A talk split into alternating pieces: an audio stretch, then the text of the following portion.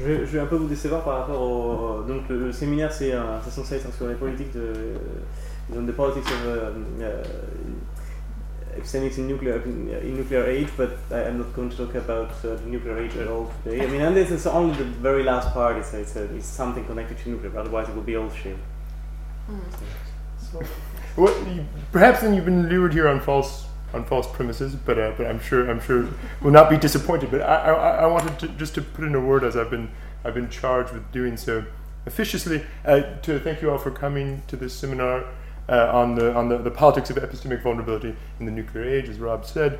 Um, I have a list here. If anyone would like to receive emails uh, from from from our outfit, uh, and you don't already, you can put your your name and email address on the sheet. Um, I also am, am, am, am, asked to give you Professor Benoit Pelopidas's apologies. Uh, he is serving um, on, on jury duty, uh, I'm told, uh, for the for the Grand Oral, and will be here in an hour or so. Um, so, in any case, our, our, our- our speaker this evening is, is Roberto Cantoni. Um, postdoc here as well, uh, whose work focuses on energy, European energy history and the sociology of energy. He's very recently published a monograph with Routledge based on his PhD research entitled Oil Exploration, Diplomacy, and Security in the Early Cold War, as well as an article in the journal Technology and Culture What's in a Pipe? NATO's Confrontation on the 1962 Large Diameter Pipe Embargo. Uh, so this evening, uh, Roberto joins us to speak uh, specifically about shale gas in Poland as a case study for the construction of futures, techno-scientific promise, and the socio-technical imaginary. Uh, we're lucky to have as discussant uh, Professor Pierre Benoit Joly, um, who is, who is, if I'm not mistaken, director of research at the French Institute of Agronomic Research uh, and director of the Laboratoire Interdisciplinaire Sciences, Innovation, Société. Uh, correct me, please, if I. Uh, fine. uh, these many publications include recent articles in the Journal of Innovation, Economics and Management, and the Revue, Revue Française de Sociologie, as well as two 2013 books, Sciences, Techniques et Société, co-authored with Christophe Bonnet for the Repair Collection at La Découverte, and an edited volume with the Presse Universitaire de France entitled Du risque à la menace, Penser la catastrophe. Uh, so um, I've done my duty. Uh, the format is uh, um, Rob will, will, will give his paper. Um, Professor Joly will, will offer some, some, some comments, and then we'll open up uh, for discussion. And although I think, Rob, you're speaking in English, right? Um, but we are in principle uh, uh, bilingual, and so I think questions will be welcome um, in English and French. So thanks, thanks everyone for coming. Thanks for the introduction, and thanks for so, uh, Julie for for accepting to discuss my paper. Um, so as I said, this paper is not going to um, is, is not going to be connected with uh, with so much with nuclear energy, but with uh, with shale. But rather than with shale, with the promises about shale gas, and uh, with the construction of future regarding shale gas. And I'd like to open the, the talk with a with a with a quote from uh, from George Orwell saying, "Who controls the past controls the future. Who controls the present controls the past." So this is Orwell expressing his views about the connection between temporality and power in his uh, masterpiece, uh, 1984. And contemporary philosopher engineer Jean-Pierre Dupuy may might add, uh, "Who controls the future controls the present." Now, while this statement is, may appear uh, prima facie counterintuitive, it is today accepted not only in academic disciplines as diverse as STS and anthropology, but also, though perhaps in a less reflective and more operationalized way, in most consulting firms. Futures, or better, the means employed to construct the futures, do affect the present. In enabling those who can access means to produce pictures of catastrophic events such as human made climate change, for example, visions of futures prompt governments to prospect, for example, for indigenous resources, and individuals to install solar panels on their houses. Now, a significant number of uh, studies have recently focused on the production of futures and on the agents of that production, to be largely identified in the categories of modelers, planners, scenario makers, and risk analysts. The work of people with backgrounds in economics, statistics, and applied mathematics is increasingly summoned in most prediction requiring fields of knowledge. that companies aim to predicting the future through economic intelligence in order to increase their profits, for example, or that governments poll populations to assess candidates' chances to win an election, that could be hard, hardly be surprising. As shown, for example, by Michel Foucault, amongst others, prediction of the future and the construction of a set of practices aimed at reducing uncertainty and thus make risk manageable have been crucial to modern state and corporate planning alike. What is new is rather the extent to which social life has, been, has become deeply embedded in predictive activity any, of any sort.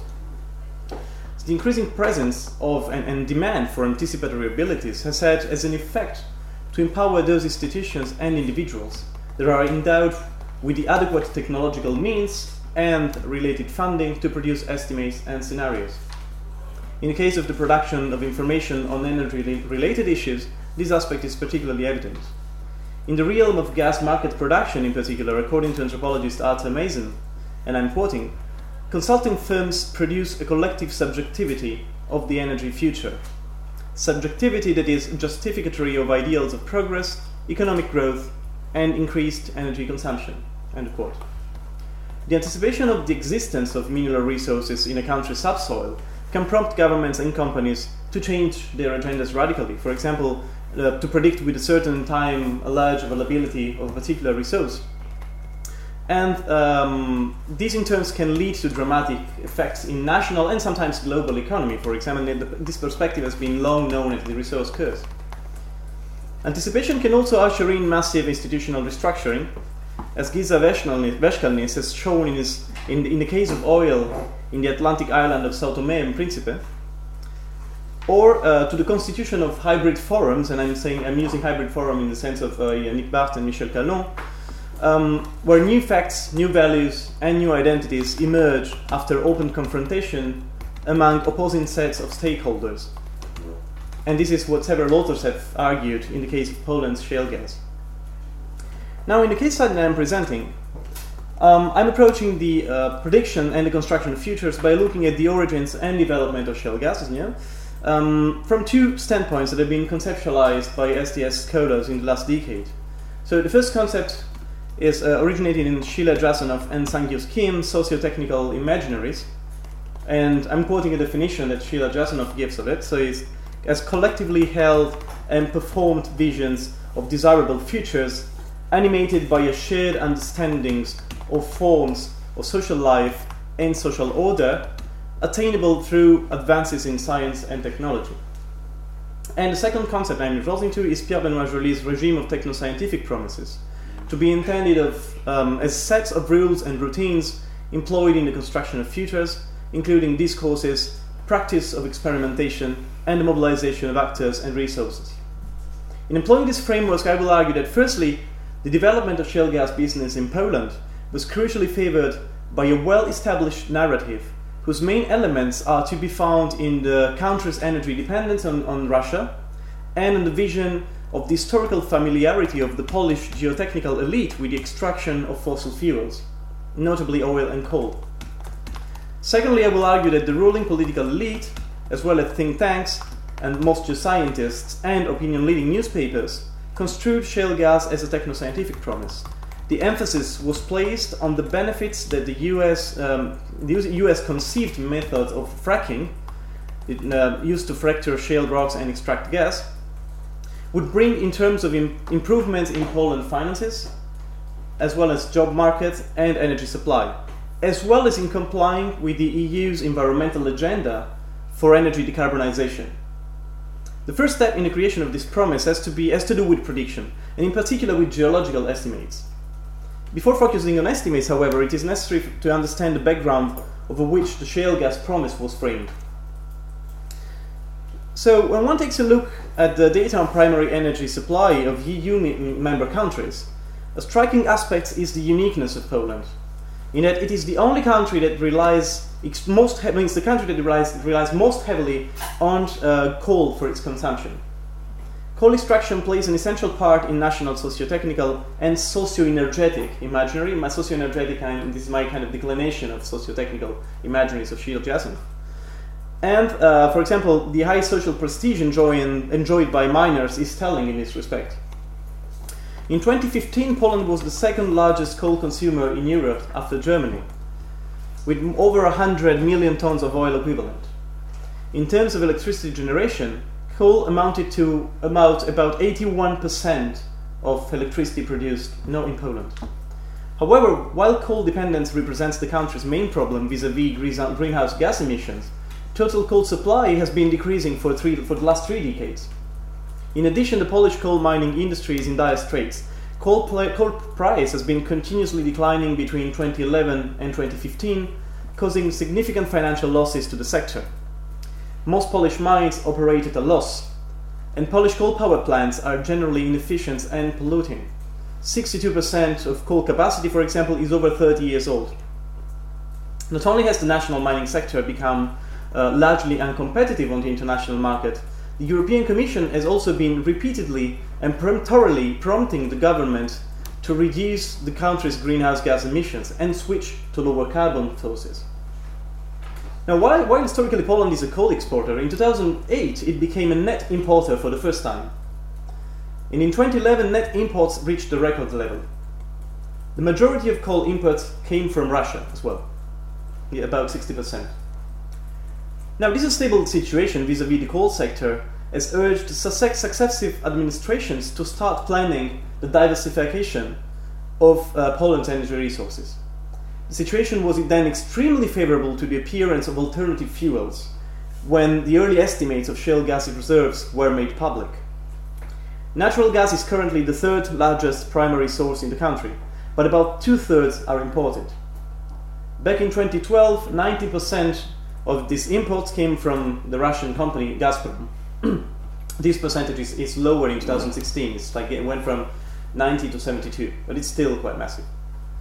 Also, oil, which constitutes 24% of Poland's total primary energy, is mostly imported from Russia, and 94% of it was imported from Russia in 2009. Now, besides a checkered history characterizing Polish Russian relations in past centuries, the fact that gas exports must cross Belarus and Ukraine to be delivered to Poland has also caused troubles in the recent past, since more than once these two countries have failed to respect their status as transit countries.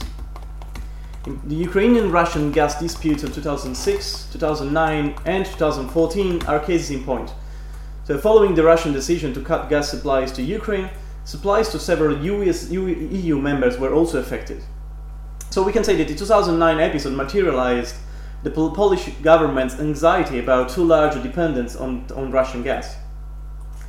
Now, besides the event I just outlined, the Polish government's perception of big powers negotiating energy affairs to its detriment was also intensified by the operationalization of the Nord Stream gas pipeline which started functioning in 2011 and carries gas from Russia to Germany, but skirting Polish territory as well as those of the Baltic republics. As a consequence of these moves that appear to exclude Poland from decision making, successive Polish administrations have considered the security of gas supplies a priority in their agendas, especially because the country's fast economic growth is increasing domestic gas demand. And the demand increased by 29% between 2000 and 2010, so quite quite a big amount. But now, what, what may first appear as Poland's ob- obsession, I'm saying in brackets, obsession with energy security has actually several possible explanations. First, in Eastern Europe, the long history of Soviet occupation tends to make supply security an objective around which a multi party consensus can be easily achieved. Second, in those countries, energy availability also plays a more important role than in most Western European countries, since the energy bill represents a larger share of monthly household income. Finally, of all the European countries supplied, supplied by Gazprom, Poland, Poland currently pays among the highest prices for its gas. And this is reflected both on the national balance of trade and on costs that citizens have to pay.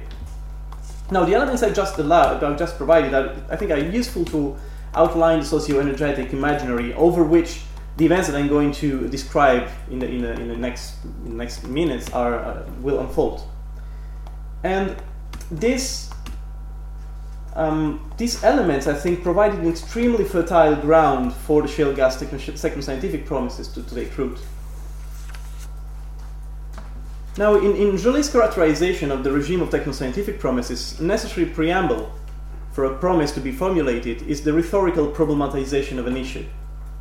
An alternative solution to the issue, framed as credible and legitimate, has then to be proposed, and alternative solutions have to be dismissed.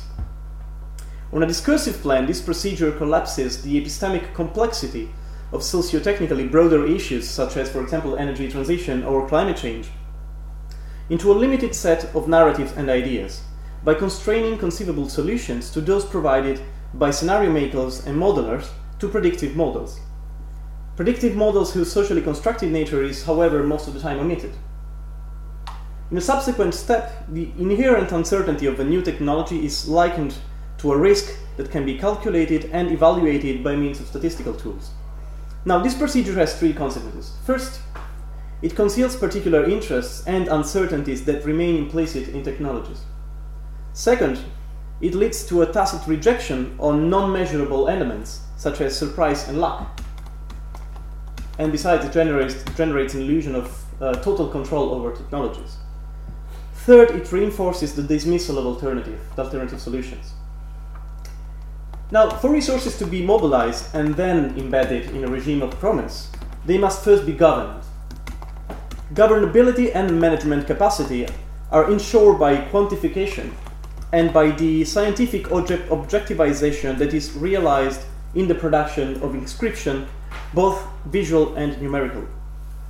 Depending on the degree of credibility of the agencies that produces them, texts, graphs, in general, inscriptions, can acquire beyond their intrinsic descriptive power also performative and normative power. Quantification then allows political use of geoscientific data. Now, the notion of governability is strictly linked to the notion of governmentality. The latter has been used in many disciplines, including political ecology and political geography.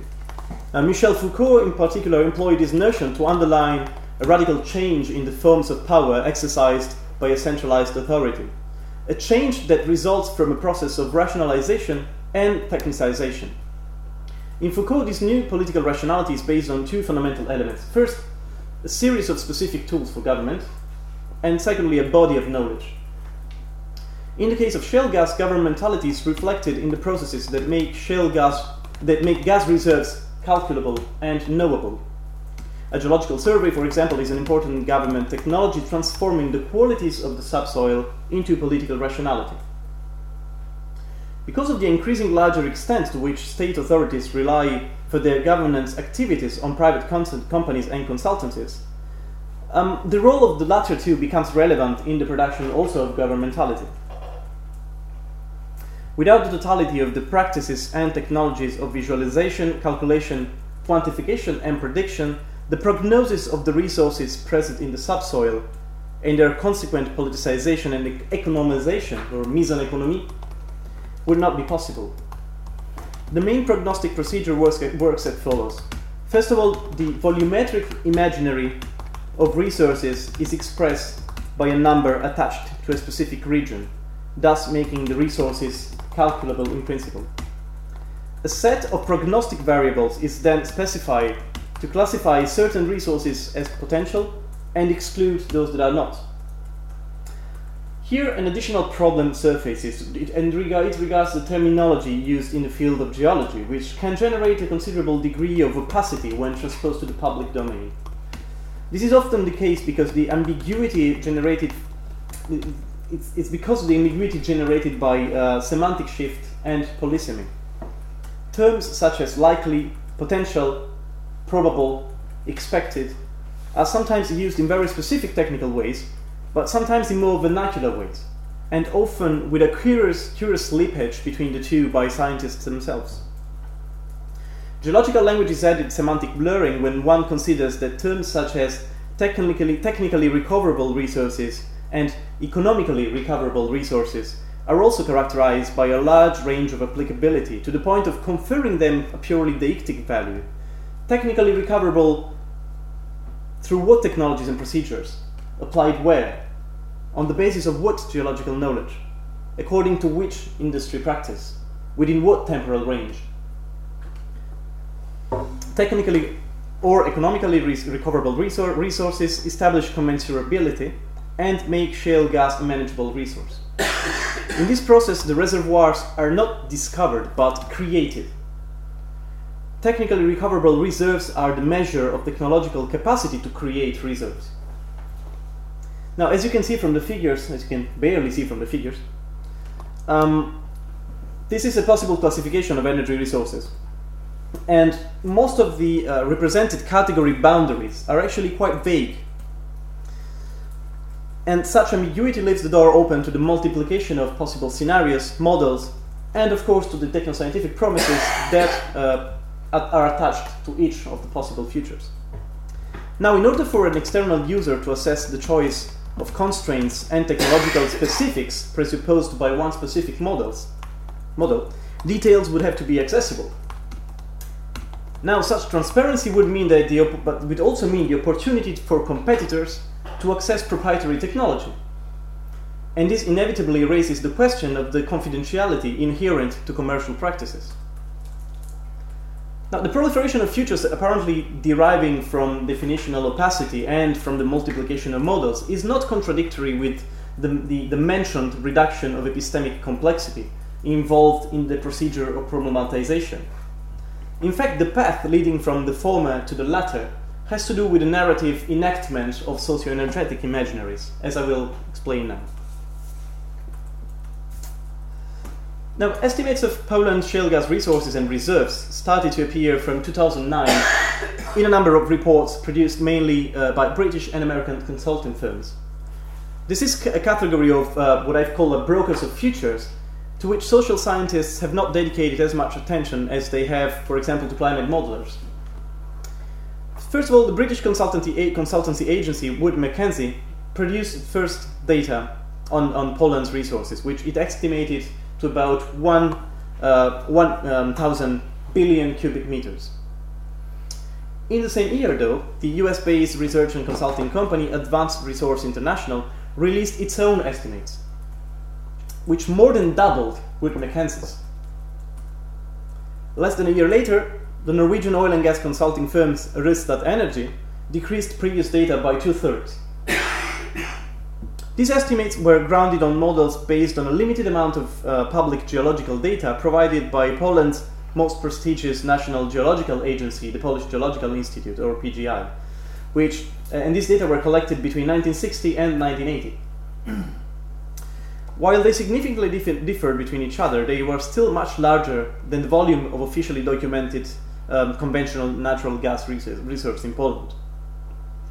They therefore led to optimistic conclusions regarding Poland's potentials. While the government started to grant exploration licenses for shale gas as early as 2007, it was these initial estimates from 2009, 10, and 11 that caused an upsurge in license demand, especially by international companies. Now, in 2011, these rosy views about over, over Poland's shale gas resources were further strengthened following the publication of a report by the US Energy Information Administration which attributed to Poland the largest technically recoverable resources in Europe. 5,000 5, um, billion cubic meters. So first estimates 1,000, estimates 2011 5,000.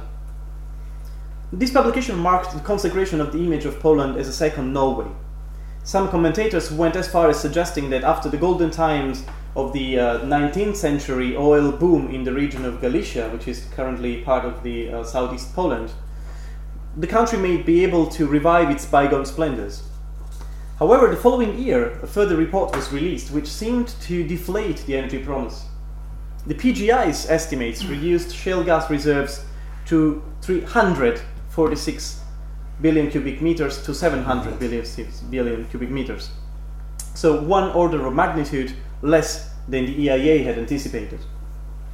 Unlike estimates produced by international agencies, which covered the whole of Poland, the PGI's data only covered the two most promising basins.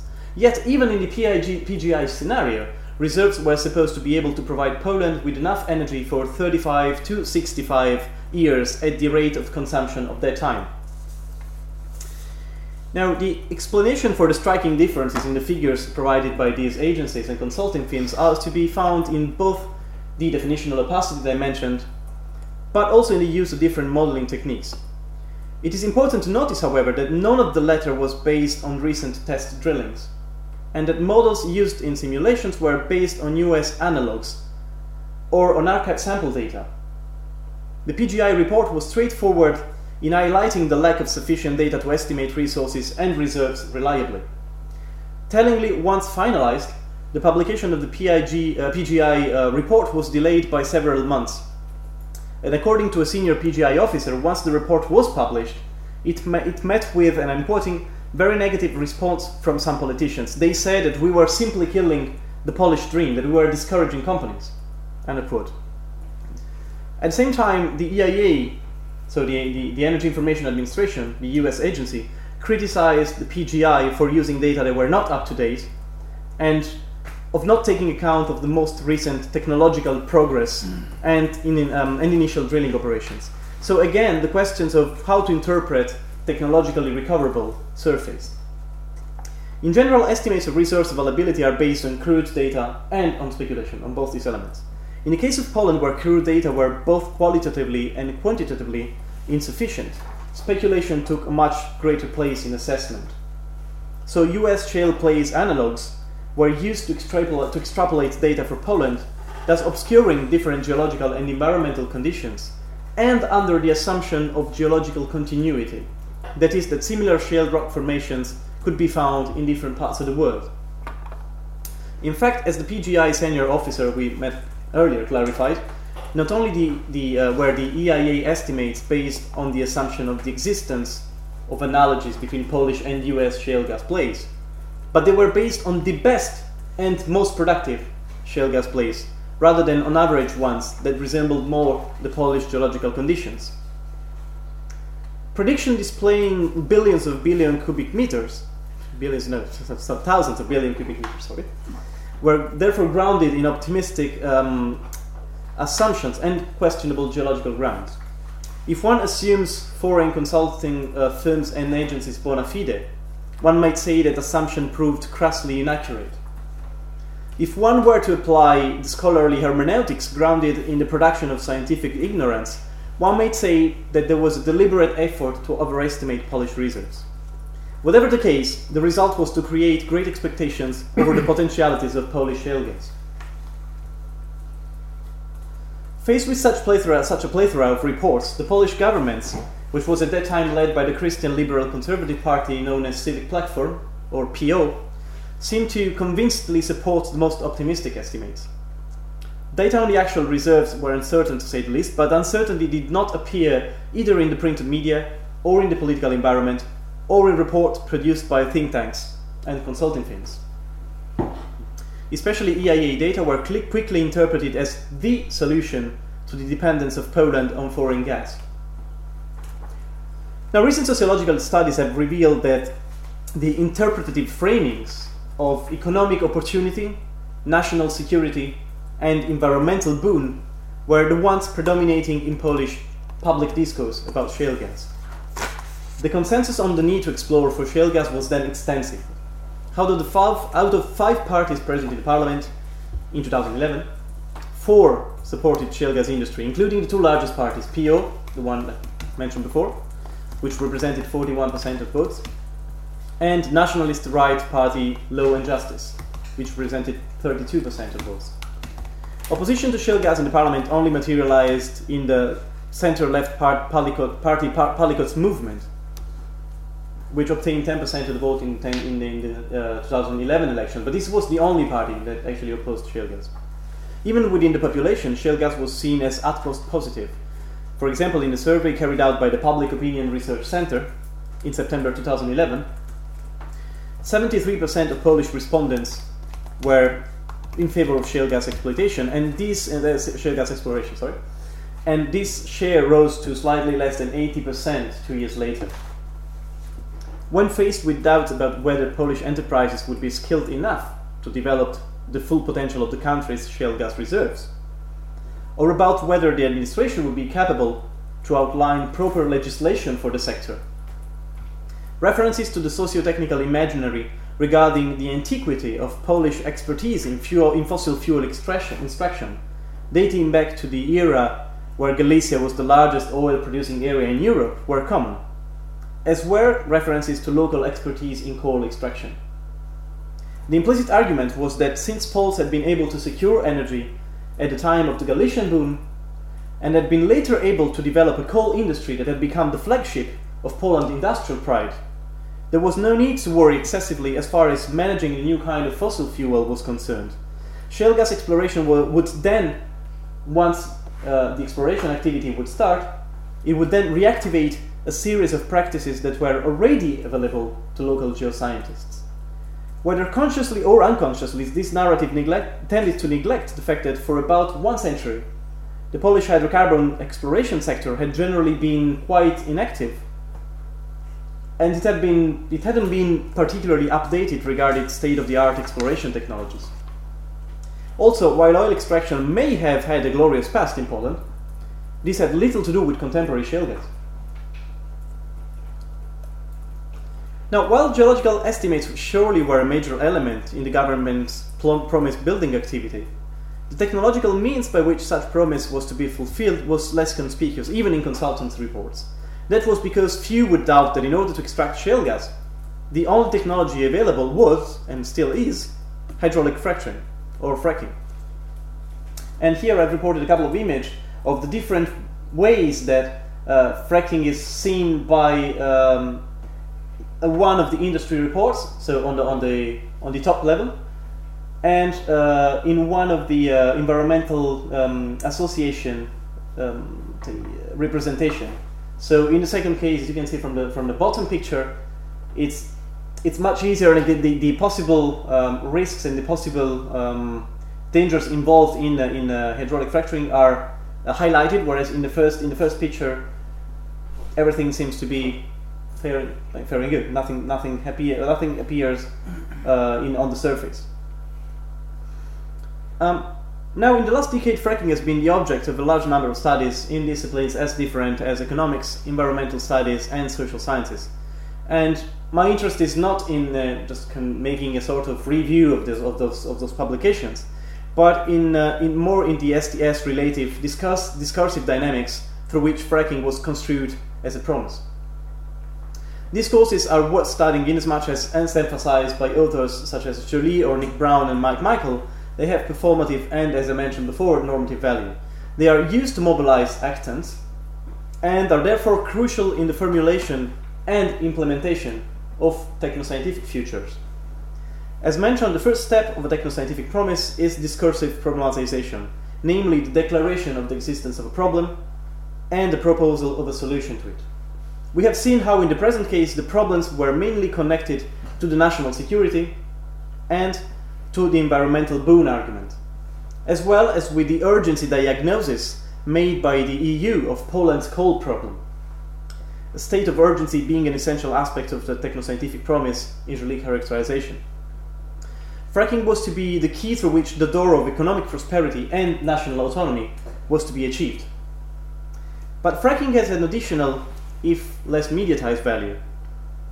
While over-optimistic estimates um, of resources were to serve investors to obtain from public authorities some sort of business favorable legislation in a field in which the latter have little contemporary experience, most geologists I consulted during my research were crystal clear about one aspect.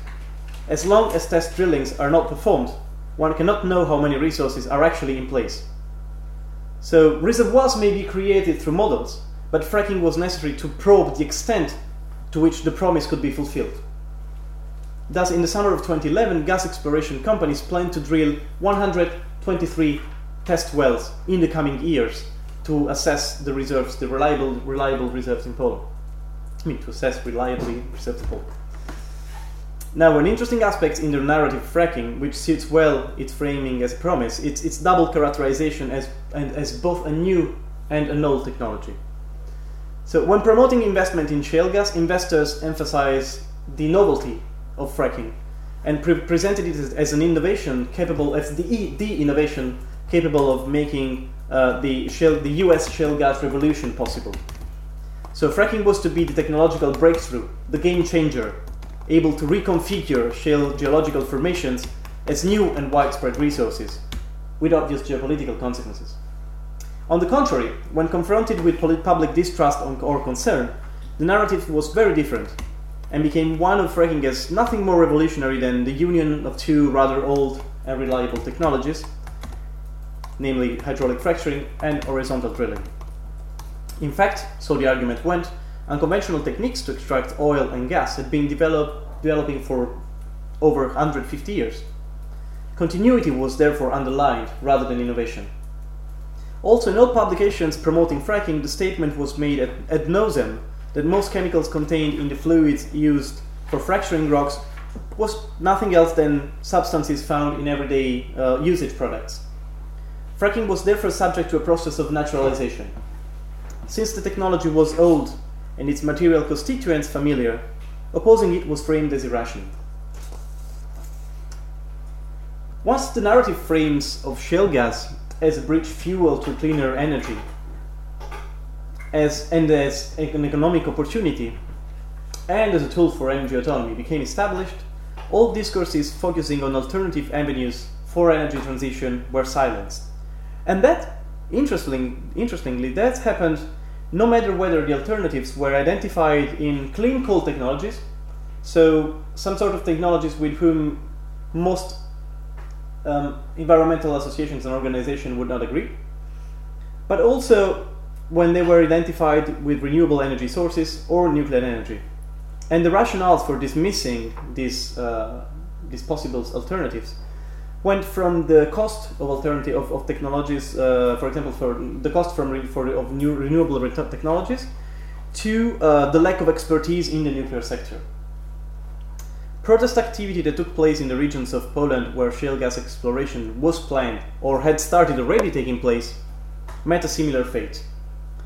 When, when it was not dismissed outright as a minor issue, and indeed the anti fracking mobilization in Poland was vocal but stayed local, Narratives of knowledge deficit and NIMBY effect on the side of the population were summoned.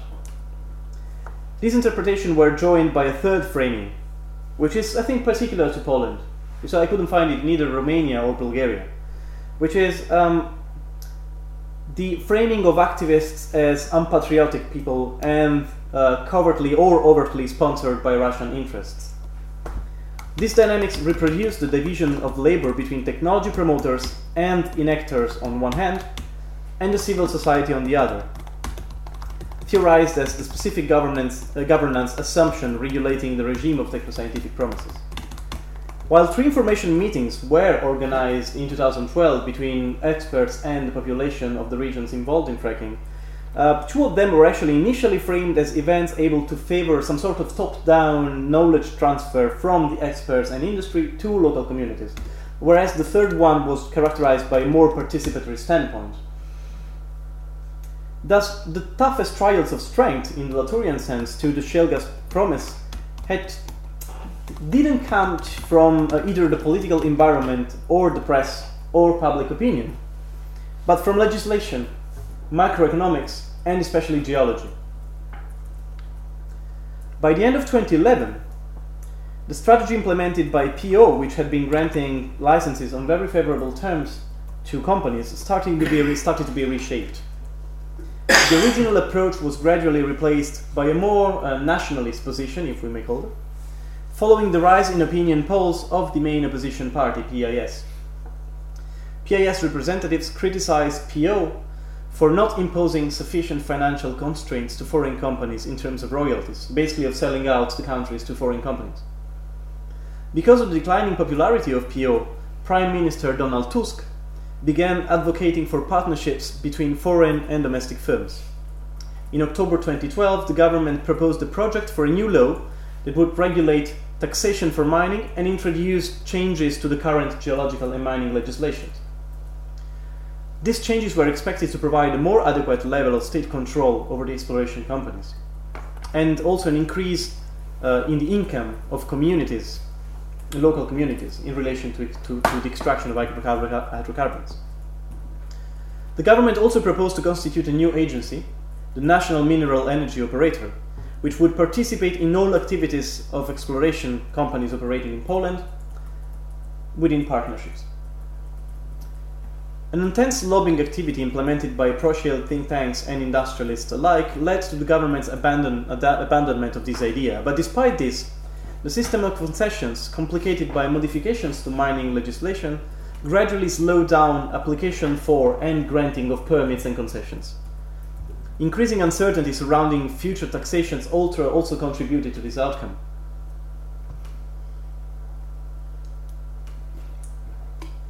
The global macroeconomic environment did not help the business either.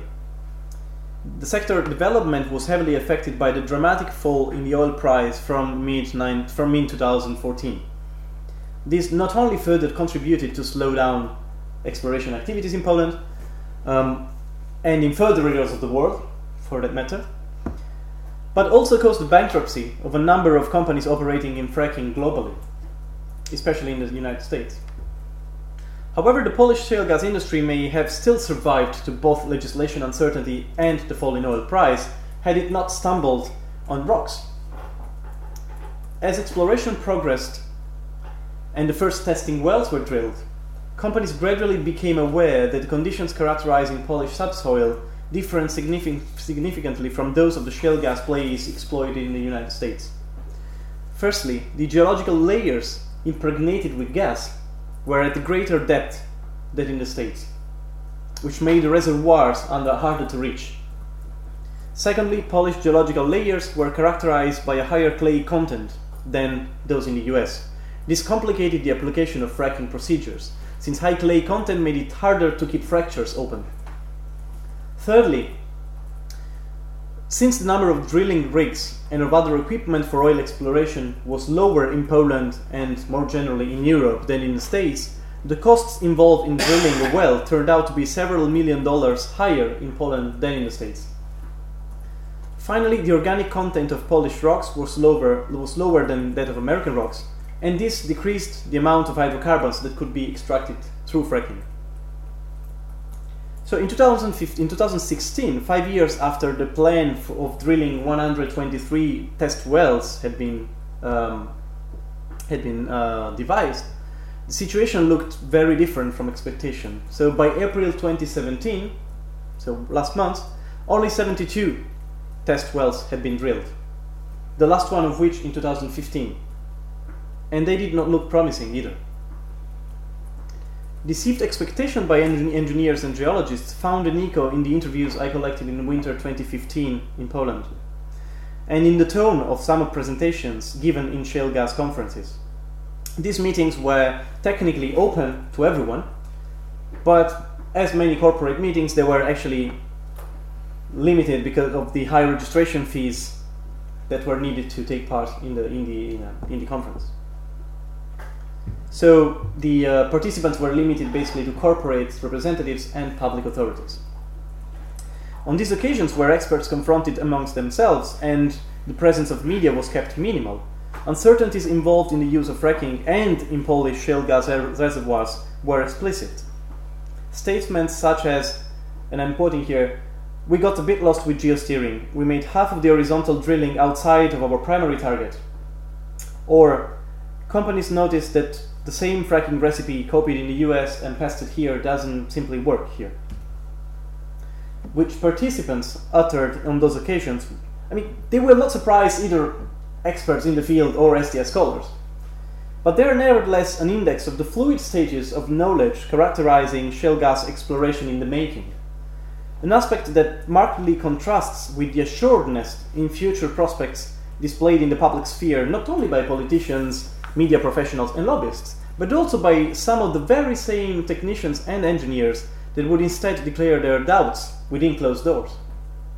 Now, these dynamics seem to reflect accurately the theorization made by Donald Mackenzie regarding the higher degree of uncertainty characterizing practitioners of an emerging technology, and the lower degree of uncertainty characterizing the, the end users, and in this case, politicians and think tankers. It also reflects Brown and Michael's precisions regarding the same actors adopting uh, a double attitude according to whether they speak in public or in private, in private, and to whether they seek to gather consensus and funds or to actually confront over problems inherent to the technology. So um, this is there three of the uh, of the uh, statements that I collected at the uh, at the conferences, and there is also uh, like the, the last one, the one on the bottom, which is from the same same senior PhD officer we I, I, I mentioned before, uh, which is made basically on same same uh, tone of the other two. So we, we got the first results of the wells, including 12 horizontal and hydraulic fracture, and the first results show that well, yes, it's not the American dream. Here is a um, comparison of the uh, active concessions in Poland, in shale gas concessions in Poland, in late 2010 and early 2017. And those the shale gas ones are those are those in red. So you can see what the difference is.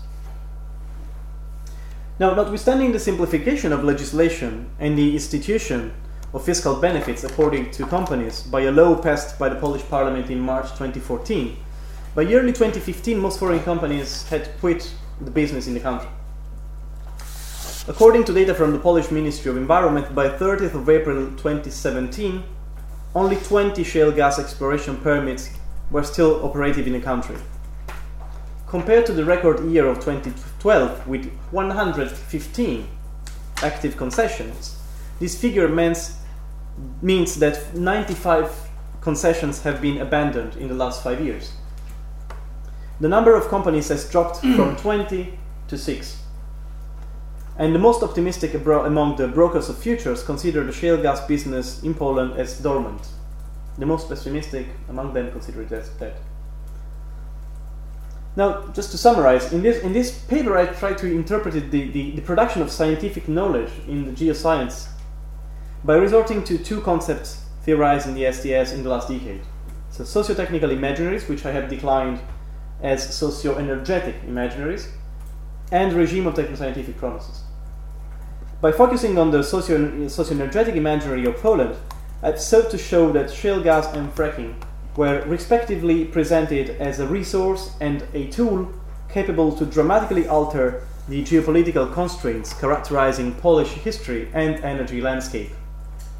The easiness with which most social actors largely accepted this discourse has also to do with the historical presence of fossil fuel industry in Poland, which led, led rapidly to a naturalization of shale gas, interpreted as just another fossil fuel. This socio-energetic imagery has also, also led to an overestimation of the local availability of skills needed to extract gas. A crucial element in the formulation of the shale gas technoscientific promise were the multiple estimates of Polish resources produced from the late 2000s. While their marked differences might have been construed as a sign of their uncertainty, also considering the limited data over, and, overly optimistic assumptions on which they were based, public authorities decided instead to trust the estimates that most conveniently uh, suited the technopolitical program they had in mind, which was making Poland a large gas producer. This program, which was also widely supported in public discourse, backfired in the face of legislation uncertainties,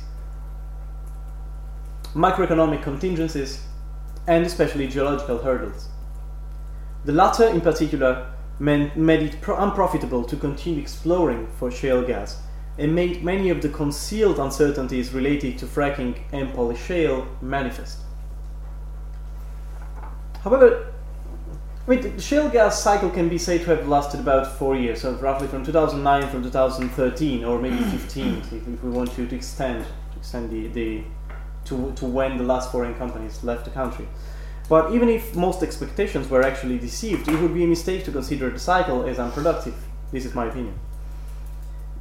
It was not unproductive for the exploration companies and agencies, which collected fresh data on Polish subsoil to be possibly used in the future it was not unproductive for Polish activists who were sensitized to the social impacts of new technologies and fought to have a say in decision making.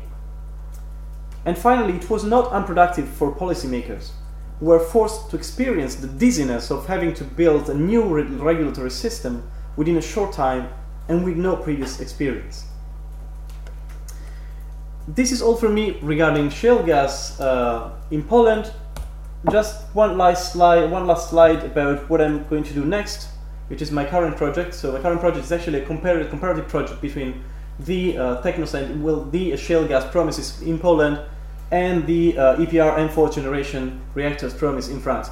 So I've, I've just started to collect sources um, for, the, for the second part, and sources will be different from the first part. So in, in Polish case, I, I managed to, I mean, I had, I had time to, to do field work in Poland, to, to do interviews, etc. Uh, in the case of, uh, of French, um, of French, say like nuclear promise, it will be mainly based on uh, press analysis and on um, press analysis and on uh, reports produced by uh, by public agencies and uh, private private corporations alike. And this data will, be, will then be analyzed qualitatively through discourse analysis tools and quantitatively through data mining and visual analysis software, provided I manage to get hold of that software and to get it work. Um, and I'm, I'm, planning to get uh, the raw analysis ready by August 2017. But this is a prediction, so take it with the benefit of the doubt. Thanks. Thanks so much, Rob. So I think now Professor Joly will, will offer some comments, and then perhaps you can either um, address them directly or we'll, or we'll open up to, to questions. Merci, je vais m'exprimer en, français. Euh, merci beaucoup pour cette invitation. Je trouve que c'est un, très beau cas, une analyse qui est vraiment très bien menée. Je trouve euh, ce qui est intéressant sur le plan euh, du positionnement, c'est que c'est une analyse à la fois, à la fois constructiviste et, réaliste. C'est un beau mélange de, d'une économie politique, de, l'énergie et d'une approche très STS, où en fait le texte est caractérisé par en fait une référence très très appuyé à toute la quantification. Et euh, une des choses qui traverse ce texte, c'est la, thématique euh, gouvernée par les, par, par, les nombres, mais on a à la fois des données qui sont considérées comme structurelles, comme vraies, comme euh, contraignant les acteurs, et des données qui sont considérées comme, comme des construits, des construits politiques qui expriment une volonté dans un jeu effectivement entre acteurs. Et je trouve que ce, ce, jeu sur les, sur les données est vraiment vraiment très intéressant. Donc euh, euh, évidemment, cette question de construction du futur est, est une question qui est euh, au cœur en fait de l'analyse des, relations entre, entre savoir et pouvoir. Et donc la question de la nature des connaissances est, est une question essentielle et, la façon dont on va traiter l'incertitude. Alors dans le cas, effectivement, on a quelque chose qui est qu'on pourrait caractériser, enfin, estimé comme assez caricatural dans la mesure où euh, systématiquement la démonstration est je trouve très très très convaincante. L'argument il est très simple. En fait euh, systématiquement on a on a l'utilisation de, de, deux standards d'interprétation. Donc euh, on surestime les ressources et on sous-estime les difficultés donc du coup, en fait, on produit une image du futur qui est euh, complètement biaisée par, euh, par, ces, ces, deux aspects. Je trouve que sur un cycle de 4 ans, c'est quelque chose qui est assez, euh, assez intéressant. Ce qui est, enfin bon, je reviendrai là-dessus sur le, le, le, le, fait que finalement, il y, a des épreuves de réalité qui sont assez fortes et qui permettent effectivement d'avoir un contrepoint très fort à, à, à cela. Alors, comme euh, euh, Roberto l'a indiqué, il, il utilise euh, deux concepts. Le concept qui est proposé par Sheila Jazanov de l'imaginaire sociotechnique, sachant que Jazanov s'inspire de, en gros, de Castoriadis sur l'institution imaginaire de la société de Charles Taylor sur les imaginaires sociaux moderne, mais le point fort chez, chez et l'originalité, c'est que les imaginaires ne sont pas simplement euh, des, ne relèvent pas simplement des, des, symboles, des connaissances de l'immatériel. Les imaginaires sont aussi en fait euh, ancrés dans une matérialité et qui contraint effectivement la façon dont on euh, peut euh, construire ces imaginaires, ces futurs collectifs. Et on y montre assez clairement que les deux éléments importants euh, qui sont, euh, enfin chez Jazanov comme chez euh, Castoriadis ou Taylor, en fait, les imaginaires, c'est vraiment des éléments très structurels et structurants dans les sociétés, donc des éléments qui ont une très forte permanence, hein, qu'il faut aller chercher dans l'histoire longue, et donc dans le cas de la Pologne, on, trouve évidemment toute la question, c'est là que c'est un imaginaire sociotechnique, c'est-à-dire la dépendance énergétique, qui est une réalité très importante et qui structure toute une série de, de, comportements des acteurs. Et puis les rapports avec, avec le bloc russe, donc le, spectre de, des relations avec l'Union soviétique, mais également toutes les tensions avec la Russie comme acteur majeur. Et là aussi, effectivement, on a des, des imaginaires, euh, donc des cadres de référence euh, qui sont très profonds, qui jouent un rôle, euh, important. Donc deuxième élément mobilisé, c'est les, promesses technoscientifiques. Et donc là, la référence est plutôt faite à la, sociologie des anticipations telle qu'elle a été développée à partir des années 1990 par, essentiellement par des collègues hollandais d'abord et puis un peu anglais, notamment euh, les travaux de Van Lent, euh, donc, euh, qui travaillait avec Hariri, ont été vraiment pionniers. ces travaux, en fait, ont été développés dans le, dans le, dans le champ des STS à propos des, des, des, créations technoscientifiques. Et donc, la question qui se posait, c'était comment on peut stabiliser le, le futur, les images du futur, pour contraindre le présent, et donc pour coordonner les, les, acteurs. Donc c'était, euh, en fait, c'est une sociologie, sociologie of expectation, hein, euh, euh, et, où on a le phénomène que, reprend Roberto, le phénomène d'inversion de la flèche du temps de, de, Dupuis avec le temps, le temps du projet, où c'est vraiment le futur qui dicte le, présent. Donc il est vraiment important de faire exister ce futur, et ce futur, en fait, alors moi, je, Roberto l'a repris, hein, mais j'ai, repris les, concepts de Calon, le concept de, problématisation, le point de passage obligé, donc, euh, euh, c'est-à-dire de euh, proposer effectivement une, façon de construire les problèmes du futur et de les résoudre qui permet de, mettre en évidence une voie à suivre, un futur qui est nécessaire, et donc de disqualifier les alternatives euh, et, donc la question, ça va être de la crédibilité et la légitimité de cette forme de problématisation, sachant que ce qu'on voit très bien dans ce cas, c'est le, rôle de la, quantification, le rôle de la naturalisation de, l'évolution, qui fait que l'évolution qui, est, indiquée semble tout à fait euh, inévitable.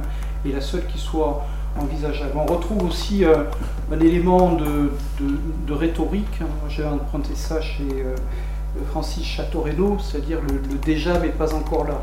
C'est-à-dire cet, effet, ce contenu un peu paradoxal de la promesse, il faut que ce soit à la fois euh, très nouveau en rupture, mais à la fois complètement accessible.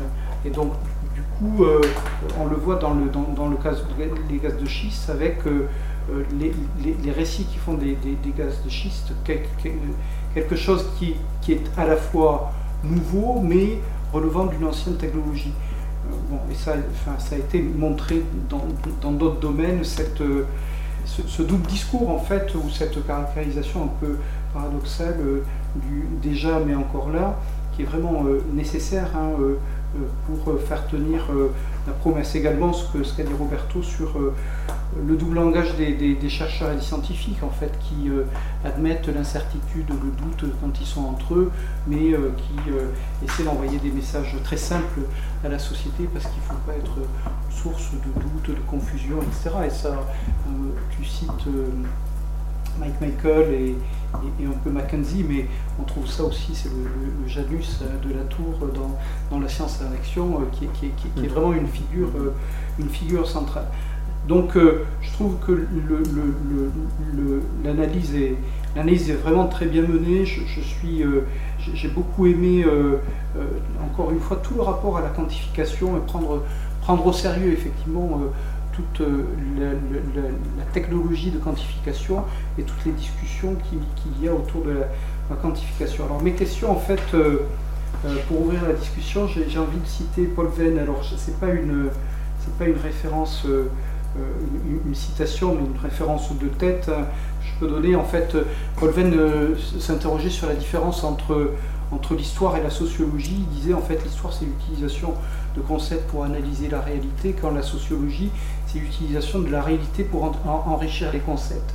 Et j'ai l'impression que tu es plutôt du, côté de, l'histoire, c'est-à-dire essayer effectivement de voir comment des concepts permettent de mieux comprendre une, réalité. Peut-être, enfin moi je suis plutôt du côté de la sociologie, j'aimerais aussi qu'on revienne sur, les concepts. Alors par rapport à cela, je, ferai des remarques sur les, les deux piliers conceptuels que tu as Donc tout d'abord, euh, le, rôle des imaginaires euh, techniques, en fait, euh, bon, je trouve que, même si je, trouve que l'argument est, convaincant, mais j'aurais envie de finalement de mettre cet argument à l'épreuve. je trouve que le rôle des imaginaires sociotechniques est peut-être plus convaincant quand il, va à l'encontre d'autres explications plus évidentes que l'on pourrait avoir. évidemment, la question donc la question des intérêts, la question des institutions, la question des arrangements. Est-ce que finalement, avec euh, une analyse assez simple des intérêts, euh, on n'aurait pas pu arriver au même, euh, au même, au même résultat Et donc, finalement, qu'est-ce qu'apporte, en dehors de l'élégance de la démonstration, sur le fond, sur le plan explicatif, la mobilisation des imaginaires sociotechniques? Dans, la mesure où, enfin, on pourrait retourner la question, c'est-à-dire qu'est-ce que ce cas apporte à euh, l'analyse des, imaginaires sociotechniques? Et donc, euh, il me semble que peut-être il faudrait voir, euh, enfin, il y aurait peut-être des, comparaisons à faire avec d'autres pays où potentiellement la même trajectoire aurait pu être empruntée, mais compte tenu d'imaginaires sociotechniques différents, il en a été les, choses ne sont pas déroulées de la façon dont on pouvait penser. Euh, il me semble qu'il faudrait peut-être être plus précis dans l'analyse de la mobilisation de, ces éléments du répertoire national. Donc on a, on a, euh, un certain nombre d'éléments empiriques, mais je trouve qu'il n'y a pas de systématisation euh, de, la mobilisation de ces éléments sur le plan empirique, peut-être il faudrait. Euh, enfin, c'est là peut-être que euh, il y, a des ponts que tu pourrais faire entre ce que tu dis sur euh, les frames. À un moment, tu parles des, frames, donc des cadres, hein, en disant en fait ce qui est très important. et là, tu es plutôt sur une littérature, enfin sur, des sources secondaires. Hein, tu, tu, indiques que pour, il me semble, pour les pour les sociologues, pour les politistes, les, les cadres hein, interprétatifs qui euh, sont très importants pour la, la Pologne, c'est les, opportunités économiques, c'est la sécurité nationale, euh, c'est le, le, le, boom ou le boom, euh, oui, la, la, la, question environnementale. Oui, l'avantage environnemental. Boom, comment Les bienfaits, enfin les, les avantages, ouais. Voilà, donc euh, du coup, euh, il me semble que, les, enfin, moi je trouve euh, un, des problèmes avec les imaginaires sociotechniques, c'est c'est un concept qui est quand même très, très, très lourd et un peu difficile à utiliser, peut-être en complément, et je trouve l'articulation entre imaginaire et, promesse est, bien faite sur le plan conceptuel, mais peut-être il, pourrait être intéressant de plus utiliser en fait cette référence au, cadre, qui pourrait être un concept euh, mhm. intermédiaire, et, en utilisant euh, euh, une littérature qui, travaille vraiment sur les, micro-alignements de cadres, comme Snow et Benford. il me semble que ça pourrait être un élément intéressant à coupler avec les imaginaires sociotechniques.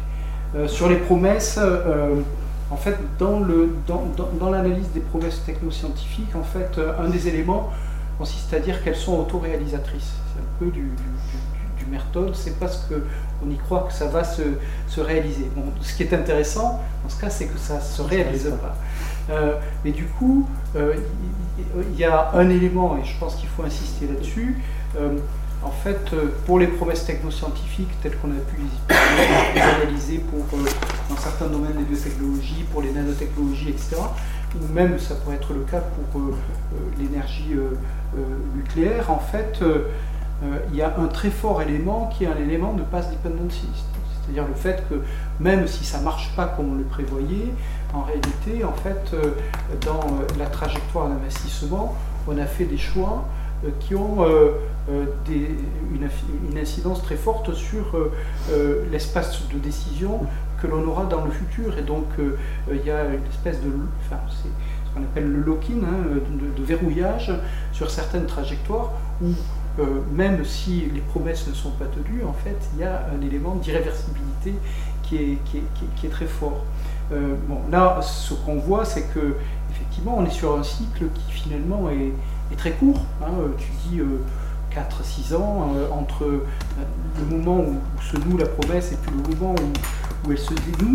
Je trouve que c'est vraiment une caractéristique qui est, forte dans ce cas et je pense qu'il faut un peu plus insister là-dessus, sachant que cette capacité en fait à produire assez vite une, information alors que la promesse est là, euh, je pense qu'il faudrait peut-être plus la, problématiser dire, euh, alors je sais pas, on pourrait être très hayekien en fait et dire en fait c'est, qu'on a quelque chose qui est euh, très décentralisé avec le rôle des marchés, des investisseurs, en fait qu'on a finalement une production d'informations. Mm-hmm qui va révéler assez vite euh, le fait que ben, la construction, le futur qui était construit avec la promesse, il est très faible et en réalité il y a des euh, euh, non seulement en fait la promesse elle ne résiste pas à l'argile, en fait elle résiste pas à toute une série toute une série d'épreuves. Et donc enfin voilà donc ma, conception du lysenquisme peut être très caricaturelle, mais euh, par rapport à la promesse de Lysenko sur euh, euh, une théorie génétique non mendélienne, en fait, du fait effectivement du contrôle de l'information par un État omniprésent, en fait, il a fallu longtemps pour s'apercevoir que la théorie de Lysenko était ne, tenait pas du tout, alors que là, la théorie, euh, si je puis dire, des, gaz de schiste, en fait, elle, s'effondre assez vite. Alors, il me semble que ce qu'il faudrait euh, plus voir euh, dans, ce texte, c'est les acteurs. Hein. donc, tu, tu, indiques bien, je trouve que le, concept de courtier de promesse est un très beau concept. Je pense qu'il faut vraiment travailler ce, concept, ça, vaut le coup. Mais euh, j'aimerais plus voir, et de façon systématique, il y a, un certain nombre d'informations, mais finalement, qui sont les acteurs qui sont euh, derrière cette promesse Quand cette promesse s'effondre, qu'est-ce que ça leur fait? Est-ce que ça change quelque chose pour eux? En fait, dans les promesses technoscientifiques, ce qui est intéressant, c'est qu'il y a un recyclage et qu'il y a une, capacité, enfin, je, caricature à peine, mais à, toujours refaire des promesses qui permettent de recycler. Euh, là, c'est quand même un peu plus ennuyeux. les effets effectivement de, ce retournement sont peut-être euh, plus importants. Donc, qui sont les audiences? Enfin, Quelque chose qui est central dans les promesses, c'est euh, d'arriver à convaincre. Et donc, euh, la question de savoir qui il faut, faut, convaincre. Donc, mhm. ce que montrent tes données, c'est que l'opinion publique marche. Et donc, là, c'est donc à 80%. Les, les, personnes interrogées considèrent que c'est quelque chose qui est important, mais il me semble que qu'il faut convaincre vraiment, et ça ressort, mais je pense que ce n'est pas assez euh, comment, thématisé dans le texte, c'est les investisseurs, c'est les firmes, et donc c'est toute cette économie, effectivement, qui dépend beaucoup euh, de, cette, euh, de cette promesse, et, là, il me semble que ça pourrait être intéressant d'être plus... de, de, de, donner plus d'éléments empiriques pour soutenir euh, l'argument, euh, dans la mesure où, euh, enfin voilà, donc ce qui, est, ce, qui est, important encore une fois, c'est finalement une promesse. si pour qu'elle fonctionne, il faut il faut que les audiences soient, soient, convaincues. Donc il y a des éléments de, crédibilité. Et ces éléments de crédibilité, en fait, ils sont assez hétérogènes. Donc s'interroger sur finalement quelles sont les différentes audiences, quelle est leur nature, quelle est leur position dans, euh, finalement, euh, dans cette histoire et dans euh, la société polonaise, dans ces, dans ces dynamiques, c'est quelque chose qui pourrait aussi révéler des éléments extrêmement intéressants sur, sur, sur, sur, sur l'histoire en, en, train de se faire. Voilà, donc Bon, cela dit, je pense que ce texte est très bien tel qu'il est, mais, mais, mais, mais, de mon point de vue, effectivement, il, pourrait être intéressant d'insister sur d'autres sur, sur aspects. Voilà. Merci beaucoup. Rob, do you want to, do you want to um, respond head on to, to, to these comments? Yeah, I mean, je pense que la, la, la, remarque qui m'a vraiment frappé, que je, à laquelle je n'avais pas pensé, en fait, c'est que vraiment dans, dans le type de, de, narration que je fais, c'est que effectivement, j'utilise des données. Par exemple, toutes les données qui regardent la production du pétrole, du gaz, du, du charbon en Pologne, et, et, et j'assume que ces données sont, sont vraies et que en fait, je discute pas ces données, alors que effectivement, les, les estimations, je les discute.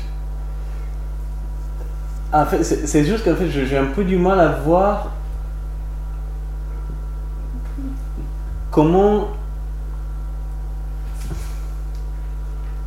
comment donner un aperçu, disons, de, la situation effective, effectivement, de la, de la, de la dépendance de la Pologne et tout ce qui est euh, le rôle de, de, la dépendance énergétique vis-à-vis de l'étranger, sans m'appuyer effectivement sur des, euh, sur des, sur des éléments statistiques. Non, mais c'est pas une critique, hein, c'est juste une, une, remarque qui, euh, à mon avis, euh, devrait t'inciter plutôt à, à, renforcer dans ce sens. Mhm. Euh, Stéphane Écut, par exemple, qui utilise aussi le concept d'imaginaire sociotechnique sur les questions de changement climatique dans une comparaison France-Allemagne, mhm. en fait, s'appuie beaucoup sur une analyse socio-historique des politiques de l'énergie. Et en fait, il fait une analyse qui n'est pas identique à ce que tu fais, mais où il s'appuie beaucoup sur euh, des trajectoires longues qui sont documentées par euh, les statistiques, etc. Et, et, il me semble que euh, cette, ça, conduit à justement une espèce de, de constructivisme raisonné ou, limité qui me semble intéressant parce que évidemment on peut toutes les données sont construites et on peut très bien dire, mais voilà, en fait, il y a une catégorisation, enfin, on sait, on sait faire. Simplement, il me semble que les données, elles sont, enfin, ce, phénomène est plus ou moins important, et, le tri que tu fais, et peut-être il n'est pas assez réfléchi pour l'instant, mais entre des données qui sont sur lesquelles voilà, tu peux t'appuyer comme données structurelles, elles, existent et tu n'as pas à, analyser la construction de ces données. Euh, et, donc il y, a, un état de départ que tu prends euh, pour acquis, et puis ensuite d'autres qui sont euh, que, tu traites de façon constructiviste. Et donc, bon, c'est vrai que sur un plan analytique, c'est un peu violent, mais, mais, je, pense que c'est une piste qui est extrêmement importante de mon point de vue.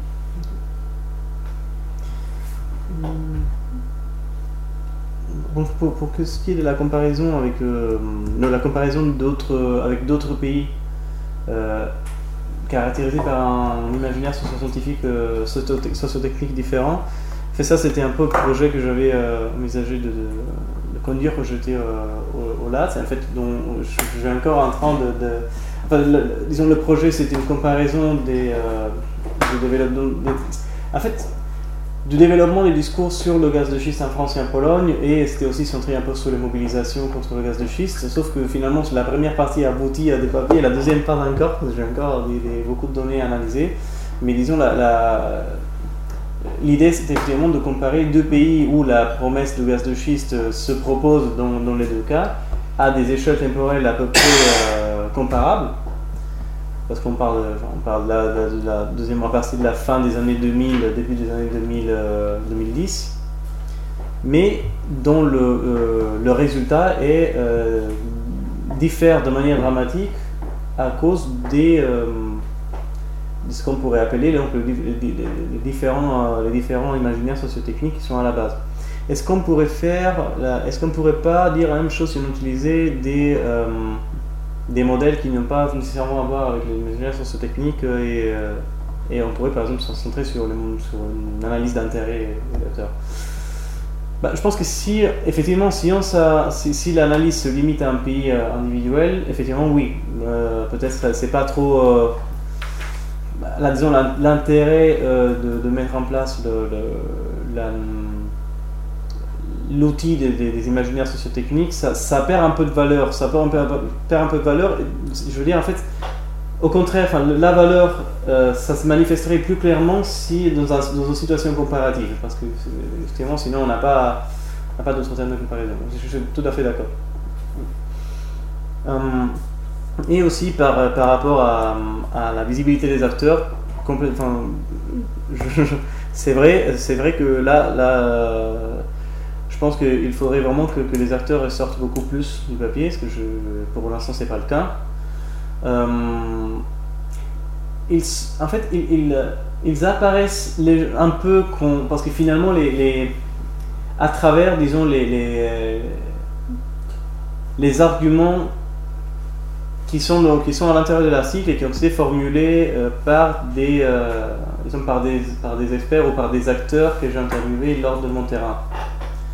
Mais, euh, mais il est vrai que sinon, en fait, les, les, seuls, euh, les seuls acteurs qui, qui, qui euh, qu'on arrive à voir, ce sont un peu peut-être les géologues au sein des, des, conférences, mais on ne va pas, par exemple, on a, je, pourrais par exemple parler beaucoup plus de, la, de la réception de l'idée, de, disons, de la réception de, de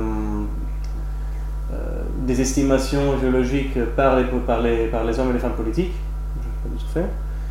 Euh, et aussi de l'action des think tanks, parce que je pense qu'en Pologne, j'ai eu l'impression très nette qu'un euh, rôle fondamental dans la, construction des futurs et dans la construction en général des stratégies nationales énergétiques est joué par, euh, par les think tanks. Ils ne sont pas très nombreux, ils sont pas si nombreux que, qu'ailleurs, parce que c'est un, c'est, un type d'institution qui, qui, commence à se créer, qui a commencé à se créer dans les dix dernières années, mais il y a des think tanks qui sont extrêmement présent, extrêmement puissant dans, euh, la, disons, dans, la, dans la prédiction et dans la, dans la, dans la stratégisation, si on peut dire ça, je sais pas, mhm. des, euh, des, politiques énergétiques polonaises. Et je pense à l'Institut euh, Kosciuszko et à l'Institut Sikorski, donc il, y a, il y a quelques-uns. Merci. Moi, je voulais effectivement renforcer ce point sur les acteurs, parce que tu l'as mentionné, mais moi, ça m'a frappé pendant tout votre exposé. Euh, on a l'impression qu'il y a le, gouvernement, l'opinion publique, et puis le PGI, qui lui n'a pas de conflit d'intérêt et donc est honnête, donc, et puis les, acteurs américains qui eux sont là pour. Mais euh, en France, par exemple, on a l'EDF. L'EDF qui est l'État dans l'État, qui ne donne pas toutes ces données. Quand on a vu l'émergence du nucléaire en France, on n'arrivait pas à savoir combien coûterait le, démantèlement et tout ça. Le coût du kilowattheure nucléaire était totalement biaisé. Donc on a l'EDF, on a le CEA, on a le corps des mines, qui est quand même assez typiquement français, c'est vraiment un ensemble de technocrates euh, liés à l'énergie et qui euh, possèdent tout. Donc ce côté État dans l'État, le côté industriel polonais, je ne le connais pas, il est peut-être effectivement dirigé entièrement par les politiques, peut-être qu'ils ne sont pas indépendants des politiques, comme a pu l'être l'EDF par rapport au gouvernement français. Euh, donc non seulement les, acteurs eux-mêmes, mais la façon dont c'est structuré dans les institutions, quel statut ça a, parce que le statut d'EDF c'est un statut très particulier quand même. Et euh, en France, sur le gaz de schiste, les, demandes d'exploitation, d'exploration euh, et le lobby industriel a été extrêmement fort, hein, par exemple, hein, on, a, bien vu. Donc les acteurs et les lobbies pro-environnement, contre-environnement, les, les, dégâts à l'environnement, il y a quand même tout un jeu d'acteurs là qui, euh, qui est très important dans la construction de l'imaginaire. La prospective en France a été une activité très nationale. Hein. La prospective, les Anglais appellent ça la prospective. Mhm. Donc euh, il y a eu euh, autour de, il y a eu chez EDF, il y avait un, un, bureau de prospective qui construisait effectivement l'avenir en disant, on appelle ça la prospective, mais c'est la planification, puisqu'il fallait prévoir des, infrastructures à 80 ans, bien, sûr qu'il fallait faire une, programmation et, parler du futur, il fallait construire. Donc il y avait une construction, de l'avenir extrêmement importante qui n'était pas du tout faite par le, gouvernement, euh, qui était faite par EDF, par le CEA, euh, pas par les universitaires. Euh, au CNRS, on a eu un club de prospective scientifique, mais les, universitaires n'aiment pas faire de prospective, hein, c'est pas, pas, une euh, discipline euh, universitaire. Donc c'est dans la main, la, prospective vraiment dans la main ou des think tanks, des, des consultants privés, effectivement, euh, mais qui eux peuvent être payés avec des conflits d'intérêts, ou, dans les, chez les industriels eux-mêmes. Donc ça m'a beaucoup manqué dans l'exposé, effectivement, de voir que les acteurs aussi bien Et alors le parallèle avec le, nucléaire français, avec l'émergence du nucléaire français, avec l'émergence du, euh, dossier gaz de schiste aussi euh, en France, avec c'est important de faire. Hein. Là, effectivement, il y a, cet aspect qui, manque, et il manque en fait à cause de malheureusement de, de, de, quelque chose de très simple dans le sens où quand j'ai euh, euh, essayé de contacter toutes les compagnies euh, gazières, pétrolières, tant locales que étrangères, et notamment la compagnie d'État, la compagnie pétrolière pétrole et de gaz d'État de la Pologne, bah, je, en fait, le problème, c'est un problème contingent, dans le sens où je me suis trouvé en Pologne dans un moment, c'était à partir de septembre 2015 jusqu'au mois de décembre 2015, et en novembre 2015, il y a eu les élections. Donc, la plupart des compagnies d'État, ils avaient autre chose à penser que euh, donner des entretiens. Et du coup, ça, c'est révélé un problème surtout pour euh, les compagnies justement comme la, comme la compagnie d'État polonaise. Est-ce qu'elle l'aurait fait seule? Ou est-ce qu'elles auraient fait l'exploration seule en coopération avec des compagnies françaises Non, bien sûr, non, non, il y avait d'autres compagnies. donc les autres compagnies ont aussi des visions de ce qu'ils peuvent faire. Et je vais dire, il y a d'autres acteurs extrêmement importants là-dedans, ce sont les banques. Mhm. Les gens qui analysent les, des, des économistes, des analystes financiers, qui disent voilà le, marché du gaz de schiste s'étend, c'est là qu'il faut investir par rapport, ça risque de coûter par rapport au prix du pétrole, le, le biseau entre le prix du pétrole, le coût du pétrole et l'espoir de, l'industrie gaz de schiste, les, les, analystes financiers, les grandes banques ont fait des rapports, euh, un nombre de rapports considérables sur effectivement, et ça ça construit l'avenir aussi, ça construit le futur. C'est une vision du futur très importante et, eux, ils sont intéressés, euh, euh, pas forcément euh, avec un parti pris d'un côté ou de l'autre. Mm.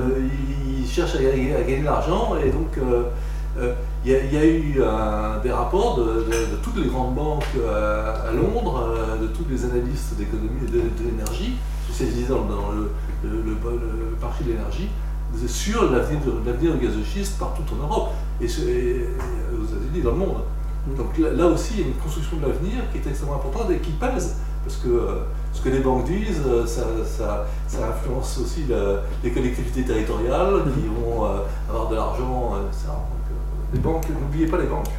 Oui, mais enfin, juste par rapport à ça, ce qui serait intéressant, c'est de voir si les banques s'appuient sur les mhm. données de, ces courtiers en futur que tu situes au centre de ton analyse, parce que c'est eux qui produisent la réalité du futur du gaz de schiste ou bien si elles ont elles-mêmes leur contrat Enfin voilà, donc, euh, mais c'est là que la circulation effectivement de ces, de ces, de ces analyses et, la façon dont ça résiste aux épreuves effectivement du banquier, par exemple, de l'industriel, je pense que c'est un élément qui enrichit beaucoup, beaucoup d'analyse. Après, je vais pas un peu. Euh, J'avais une question, euh, bon, juste pour expliquer, je suis un ancien diplomate allemand et j'ai négocié avec la Pologne l'histoire du gazoduc de la mer Baltique. Et là-dessus, j'ai une question euh, concernant l'environnement général. Est-ce qu'on peut aujourd'hui évaluer le dommage et les retards encourus en mettant tout sur cette histoire de gaz de schiste et sur une certaine idée politique de l'indépendance énergétique? Parce que, vous voyez, de mes négociations, j'ai vu que la Pologne, qui était fraîchement membre de l'Union européenne, et moi je suis un grand spécialiste sur le droit de la compétition et euh, de, la concurrence. Et donc, si Guérémec me dit nous voulons avoir le robinet pour fermer le gaz pour l'Allemagne, c'est une bêtise. Parce que Simplement, la Pologne n'a pas misé sur la question que les contrats de fourniture de l'Union soviétique depuis 1978 et de, euh, de la Russie par la suite ont été toujours remplis. Simplement, on cherchait toujours à éviter les règles européennes sur la concurrence. Et il y a un certain nombre de questions techniques. Vous voyez, l'Allemagne a des gazoducs avec la Norvège, avec Rotterdam, avec Gênes, etc. Si les Russes coupe, ou si les Polonais avaient coupé entre-temps, on a appris et on a fait reversible les gazoducs. C'est un investissement tout à fait raisonnable pour pouvoir utiliser un gazoduc dans une direction et dans l'autre. Et c'était tout à fait dans l'intérêt de la Pologne pour avoir à bon prix du gaz, aussi bien de la Norvège que de Gênes, que de. etc. Simplement, on avait le gazoduc qui passait l'Ukraine et la Pologne, et on voulait avoir le robinet pour pouvoir faire pression sur les autres et sur, le, sur la Russie. Et là, il y avait, c'est moi qui a tracé le, le gazoduc dans la mer Baltique en contournant complètement les, euh, les territoires ou, les zones économiques où la Pologne pouvait dire quelque chose. Avec la Suède, on n'a pas de problème avec les autres. On, on s'est mis d'accord, et, etc. Alors là, de dire, bon, nous cherchons nos intérêts et pas la grande histoire avec la Russie, va essayer. La Pologne était depuis deux ans membre de l'Union européenne et on doit voir quels sont les jeux diplomatiques, mmh. etc. Et si on parle avec Mme Merkel ou avec M. Schröder, c'était juste euh, la transition à l'époque, il faut connaître quel est le jeu. Et en France, on ne l'a pas compris non plus d'ailleurs, cette réversibilité. Simplement, je ne voulais pas faire un mmh. discours. Simplement, la question, est-ce qu'entre-temps, on se rend compte et est-ce qu'on cherche à évoluer? Est-ce qu'il y a des dommages collatéraux? Est-ce qu'il y a des retards?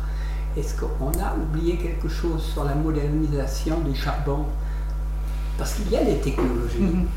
Tout ça, c'est mauvais en ce qui concerne la, conférence de Paris. Ça, je le sais. Simplement, entre l'utilisation du charbon en Allemagne et l'utilisation euh, en Pologne, il y a un monde.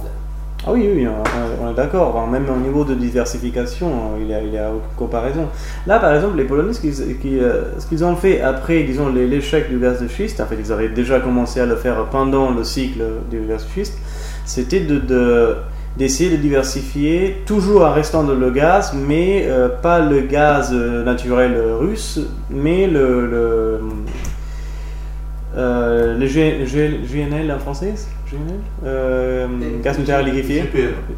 GPL. Non, le gaz naturel liquéfié. Pas le gaz du pétrole, pas le gaz de pétrole, mais le gaz naturel, de, non, le GNL, je pense. Et donc là, ils ont ouvert, ils ont inauguré en 2015 une, en fait, un un, établissement euh, dans le nord du pays, donc sur la côte polonaise, pas loin euh, de, la, frontière allemande, pour importer du, euh, du LNG en Pologne depuis le Qatar, par exemple, depuis l'Espagne. Donc ils ont commencé là. Et je pense que le, problème du Nord Stream, c'était évidemment c'était un problème politique. mais c'était aussi un problème économique dans le sens où il, y il, y avait déjà un, un gazoduc qui, euh, qu'en partant de la Russie, en traversant la Pologne et la Biélorussie, est arrivé en Allemagne. Et c'est, je parle du Yamal, si je ne me trompe pas. Donc c'est le Yamal qui avait été inauguré en 1997. Ah non, c'était déjà en 1978. 78 Oui, 1978. On a, il y avait un certain nombre de mesures américaines, parce que les Américains n'ont pas commencé avec Trump toutes ces histoires, que l'Allemagne importe du gaz de l'Union soviétique en 1978, ça fait très mauvaise presse. Et on a dû s'imposer, on a dit on ne veut pas dépendre des uns et des autres, simplement on a toujours diversifié. Mhm. Et mais c'était pas par Yamal, c'était par un autre, non C'était à partir de 1978. Yamal, c'était quelque chose de plus. Simplement, depuis 1978, il y a ce qu'on appelle euh, le deal des tubes pour le gaz, c'est-à-dire l'Allemagne a fourni tous les tubes à travers tous les pays de l'Est et euh, l'Union soviétique a été payée pour les premières fournitures avec les, fournitures des tubes. En fait, ça, ça, en fait, je peux antédater ça encore plus parce qu'en fait, les, les premières fournitures de, tubes et de, euh, de, la part de l'Allemagne de l'Ouest et aussi de l'Italie, il remonte euh, même aux années, à la fin des années 50, avec euh, le l'oléoduc Druzhba. Le gazoduc a été euh, opérationnel depuis 1978 et il n'y avait jamais une rupture.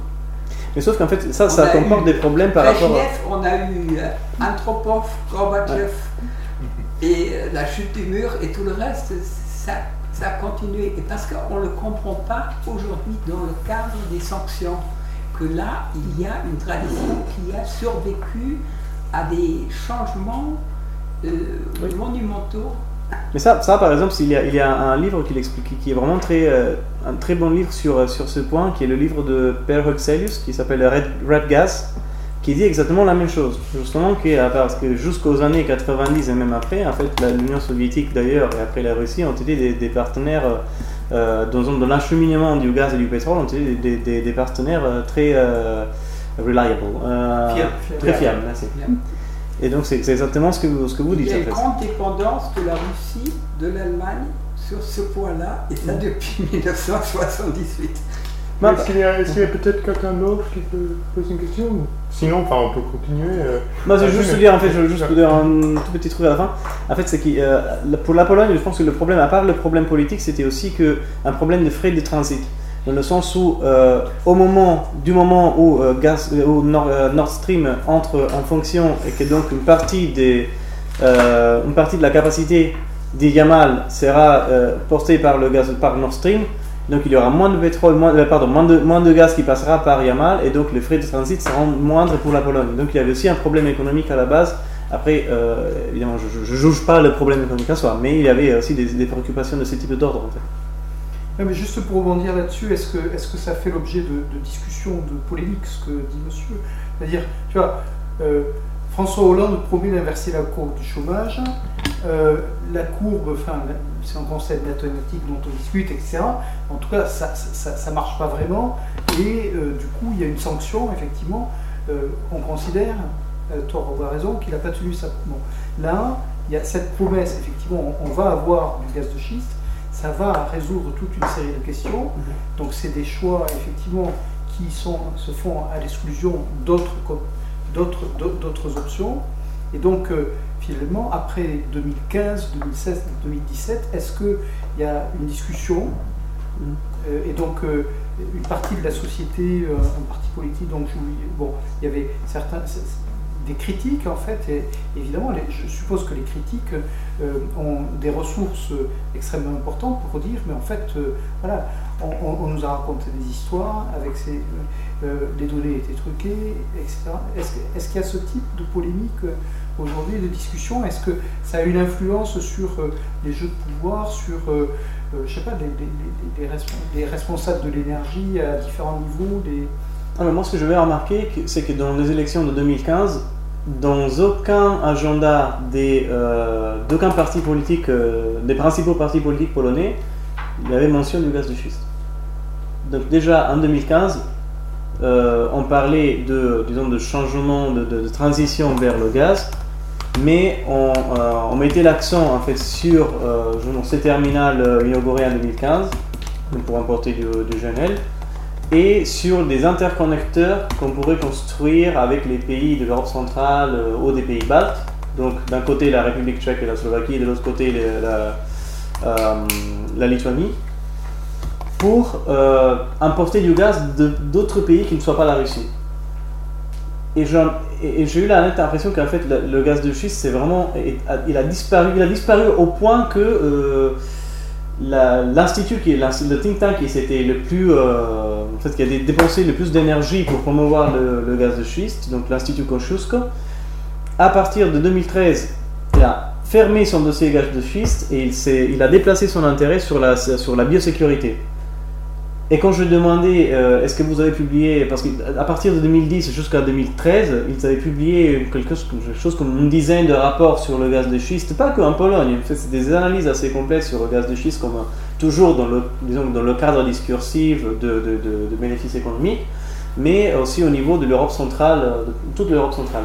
Et là, en 2013, on ferme, on passe à autre chose parce que ça, ça, ça, ça, ça, ça, a échoué, on va passer à autre chose. Donc c'est justement le discours des investisseurs qui faisait euh, aussi euh, euh, Brown et, Michael, de dire bon, les investisseurs ils, se rendent compte, enfin pas, pardon, les, think tanks se rendent compte que le sujet n'est plus d'actualité, bon, on passe à autre chose. Et, alors que, par exemple, dans des, dans des, dans des collectivités locales où euh, effectivement il y a eu une, exploration du gaz de schiste genre dans le sud-est, il y avait toute une, toute une histoire qui s'est déroulée et qui, elle, qui a laissé des, des, des, traces très fortes. Donc on pourrait dire, euh, j'utilise un peu l'expression d'un livre qui vient de paraître toujours sur le futur, on peut dire euh, Future Remains. Mm. Donc c'est toujours, ils sont toujours là et, l'expertise qu'ils ont développée leur va être utile pour si un jour en fait les compagnies, quand le prix du gaz remonte, les, compagnies vont revenir.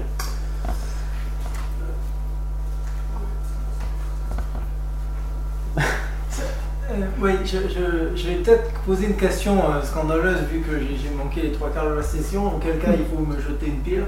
Euh, mais en fait, au vu de, ce que vous venez de dire, la question que je me pose, c'est l'histoire de, des stratégies de construction et de survie de l'autorité institutionnelle. C'est-à-dire, est-ce qu'il y a une institution ou un think tank ou un groupe d'analyse qui s'est construit en disant, nous, ce qu'on sait et ce qu'on peut vous dire, c'est le gaz de schiste et seulement le gaz de schiste? Est-ce qu'il y a une entité comme ça dont le sort dépend du sort de cette promesse Parce que le, le, cas euh, que, que, vous mentionniez, c'est un tank qui parlait de ça et d'autres choses. Donc ils ont fermé ce dossier-là et ils ont fait, enfin ils sont repassés à d'autres domaines.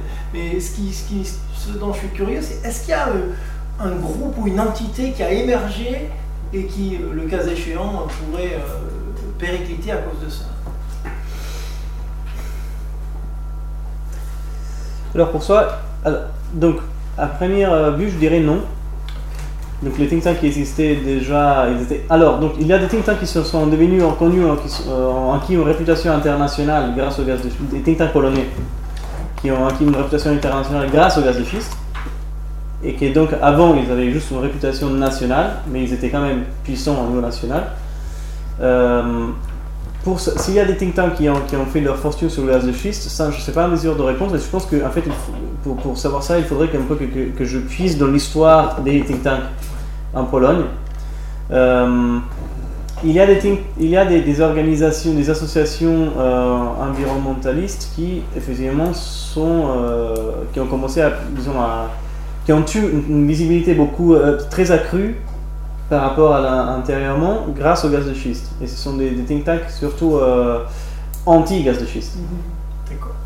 Mais pour les pros, je ne suis pas convaincu.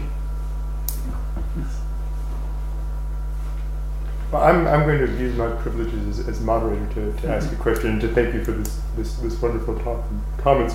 Uh, hearing the title you mentioned, The Future Remains, is that? Mm-hmm. I mean, I'm of course uh, led to think of, of, of, of the future lasts forever, right? Um, so, hmm. I mean, not Althusser's autobiography, but a phrase first uttered by Charles de Gaulle, uh, he claimed in his war memoirs concerning the future of Poland, right? So, this is in 44 in Moscow. De Gaulle's uh, negotiating with Stalin and, and, and staking out kind of France's position on, on the Lublin government and so forth, uh, which has a point in my remark other than um, allowing me to introduce Althusser. Um, but, but I, I, I think that. Um, your response concerning you know the justification behind this concept of socio-energetic imaginary, or why why we should speak in this language of the imaginary, not just, for instance, national interest or you know kind of more familiar uh, sort of empirical effects, um, was very persuasive. And you, you argue essentially this is um, this is a way of accounting for Polish specificity, right? So it's really a sort of comparative concept from which you get leverage once you introduce other cases. Um, but precisely on, on, on, those grounds, I was struck at the beginning of your remarks uh, by, I guess, the heterogeneous character of the specific features you mentioned. So, if I if I kind of counted correctly, you you, you talked about um, the experience of Soviet occupation, right? The experience of, of Soviet hegemony, um, this sort of history of domestic energy production, remembered in different ways. Um, the relatively heavy burden of energy costs on households in Poland, elsewhere in Eastern Europe, uh, high prices charged by Gazprom. Um, and what strikes me is that these are all, I mean, mm. if all of these are socially constructed to some extent, which I'm perfectly um, perfectly plausible. They're clearly not all equally socially constructed, if you see what I'm saying. Right? So I think like the, these notions of sort of historical memory or experience or ways of you know the kind of a sort of let's say uh, you know futures past, right? Mm-hmm. Um, I think are clearly in a way sort of um, more more heavily overdetermined perhaps than um, you know the share of each Polish household that goes to heating costs in the winter. And so I guess the to finish this self-indulgent comment question. Thanks. Um, I just I just kind of I, I kind of wonder if um, as I think Professor Jolie also suggesting, um, but maybe you know if, if you need to sort of supplement in accounting for this specificity that perhaps wouldn't go in the direction of Castoradises or you know imaginaries taken up by by SDS or even necessarily discursive frames, but might push us instead towards something like uh, ideology or even sort of structural causality in the in that domains.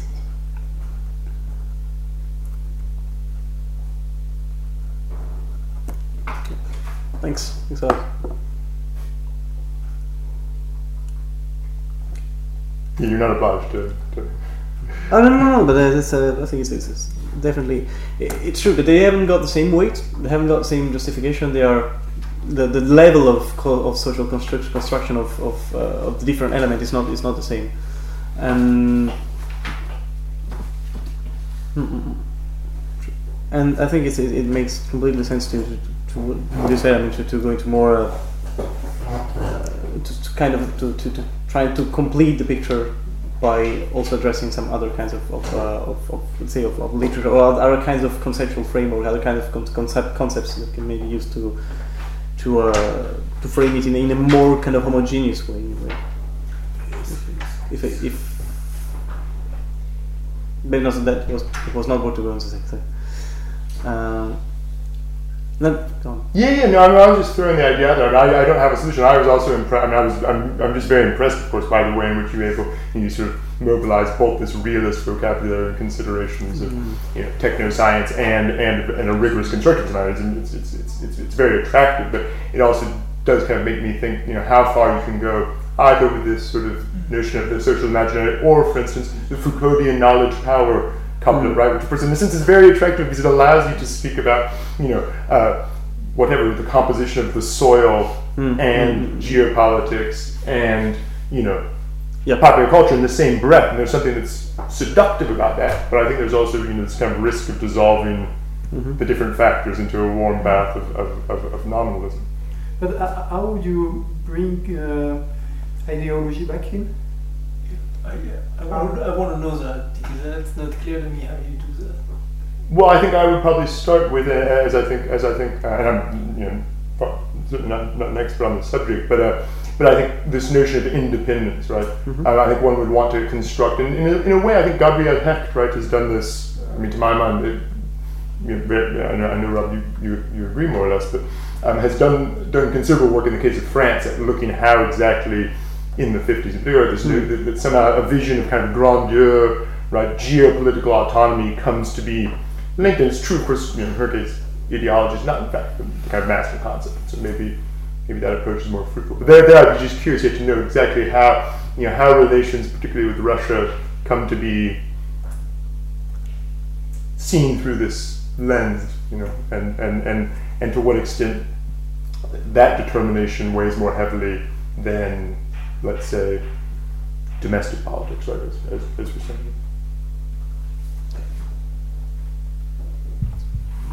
Donc la question aussi qui qui est liée à ça, est-ce que finalement ils ont remplacé cette promesse technologique liée à l'énergie, à l'indépendance, par une autre? Est-ce qu'ils ont parlé à la place des énergies renouvelables, des éoliennes, des je sais pas quoi? Est-ce que, est que euh, pour ne pas perdre la face, en disant bah, finalement, on- n'a pas perdu toutes ces années-là complètement parce qu'on savait très bien que si ça, ça marchait pas, il y avait peut-être autre chose. Et que, euh, est-ce qu'ils ont dans leur carton une autre promesse technologique En euh, fait, de, le- de- de- de point de vue politique, c'est un peu. En fait, il y a le même, il y a le même caractérisation, enfin la même caractérisation, une caractérisation assez similaire surtout à, à- à ce qui se passait dans, dans, euh, lors de Tchernobyl, où euh, à cause de la cohabitation, donc il n'y avait pas un parti qui avait, euh, qui avait pris la défense, qui, s'était rangé du côté de, Pierre, Pierre Pellerin et des, institutions qui étaient censées donner les, les, les mesures de, radioactivité. Et c'est la même chose dans le cas du gaz de schiste. En fait, il y a pas, c'est pas un, c'est pas un enjeu partitique. Donc, il y a, disons, le parti qui était au gouvernement n'a pas vraiment été affecté par le par le par l'échec de la promesse du gaz de schiste parce que tous les tous, tous les autres partis disaient exactement la même chose sauf un. Ils disaient tous, tous la même chose. Et, euh, et après, il a eu, il a aussi, d'un point de vue politique, il a d'autres euh, cadrages et d'autres problématiques en, Pologne sont senties de manière beaucoup plus forte. Donc, par exemple, tout ce qui est euh, donc la question, la question de la migration. Et donc, finalement, ça, ça, ça jouait un rôle énorme dans les élections suivantes en 2000 en 2011, donc les élections de 2015, euh, où la- l'énergie n'avait semblait pas être le principal, parmi les principaux euh, arguments des élections. Et euh, le débat politique s'est joué surtout sur d'autres sujets. Et, finalement, le, parti qui a, qui a remporté les élections, c'était. euh, bah, il- y a toujours. C'est un peu une hiérarchie au sein de la politique polonaise, à partir de 1989, donc après la disparition du Parti communiste et, des- et, la, la, la du mur après, euh, c'est qu'il y a toujours un parti de centre-droit euh, disons, d'orientation plutôt libérale ou néolibérale, et un parti de droite qui est plutôt nationaliste et protectionniste. Et entre les deux, je- à mon avis, euh, je sais pas comment dire, mais euh, disons, entre ces deux partis, il n'y a vraiment pas distance environnementaliste, pas distance écologiste qui arrive à, qui arrive à émerger. Parce que dans les deux cas, euh, il y a encore comment dire, une, posture très productiviste, très développiste, euh, qui peut-être vient euh, de, l'histoire de l'histoire soviétique. Il a encore euh, le, plus grand, le, plus- le tissu industriel de la Pologne. En fait, c'est quelque chose vraiment très, de, de très important pour le, disons pour la, je- j'allais dire pour l'imaginaire euh, mais vraiment pour c'est- euh, et notamment dans le sud, en fait, ce qu'on peut euh, voir, c'est que la présence de l'industrie lourde sur le territoire est vraiment massive. Et, il y a des, villes qui ont été construites, comme je pense aussi d'ailleurs, mais dans, les, environs de Cracovie, à Katowice par exemple, Katowice qui est aussi le, siège principal des, euh, élites techno, technoscientifiques, euh, des- surtout des élites minières euh, polonaises. Il y a des villes qui ont été construites autour de la, des mines de charbon et qui sont toujours là, donc il y a toujours des gens, qui, des, miniers qui, habitent dans cette ville. Donc tout ça pour dire que, fait, il y a, toujours le charbon est toujours présent.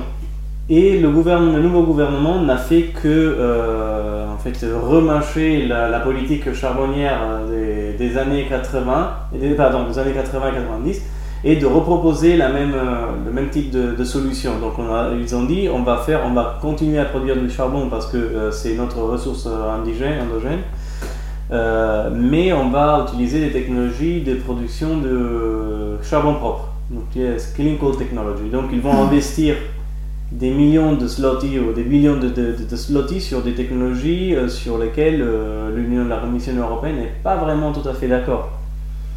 Mais en même temps, ils utilisent l'argument des, des, des 100 000 euh, emplois.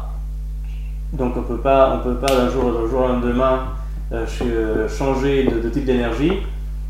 C'est que d'ailleurs personne, personne ne demande au gouvernement polonais de changer d'un jour au lendemain, mais c'est, le système charbonnier euh, il est près, de la faillite. Il continue à miser sur le charbon. Et en 2016, la plus grande compagnie euh, charbonnière d'E- d'Europe, donc la compagnie Avanglova, qui est, qui la compagnie d'État polonais, ça a été, euh, elle, a- été dissoute à cause des, problèmes financiers qu'elle a eu.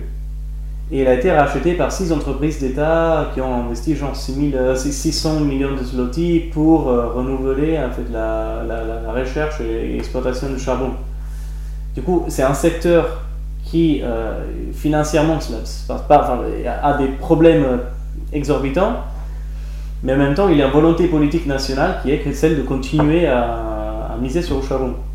Au niveau des énergies renouvelables, il y a des, il des progrès par rapport à, à il y a 10 ans.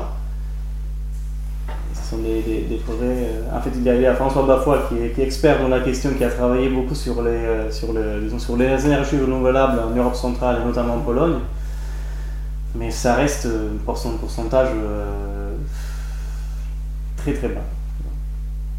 Donc, il n'y a, pas de, a pas de discours. La seule, le seul discours de transition énergétique qui est valable en Pologne aujourd'hui, c'est la transition du charbon au gaz. That's it. Il n'y a pas d'autre transition. Parfois, ils pensent au nucléaire, mais finalement, ils, ont des projets de la construction de centrales nucléaires, mais finalement, ce sont des projets qui nécessiteraient d'abord d'un investissement initial énorme et deuxièmement de, de, d'expertise technique que les Polonais n'ont pas pour l'instant. Oui, mais tu, vois, ce que tu dis euh, euh, renforce l'argument. Euh, il, faut vraiment être beaucoup plus précis sur les, sur les acteurs. Hein, et je pense qu'on a beaucoup tourné autour de ça mmh. dans cette discussion.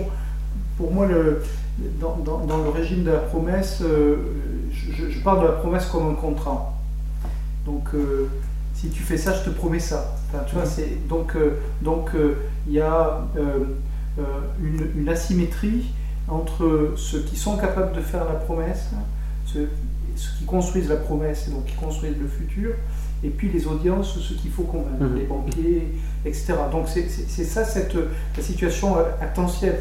Donc, en ça, c'est différent de l'imaginaire euh, sociotechnique, parce que l'imaginaire sociotechnique, c'est une espèce de cadre de référence qui va activer un certain nombre de choses et qui vont être tenues pour évidentes dans, euh, par une partie de la société.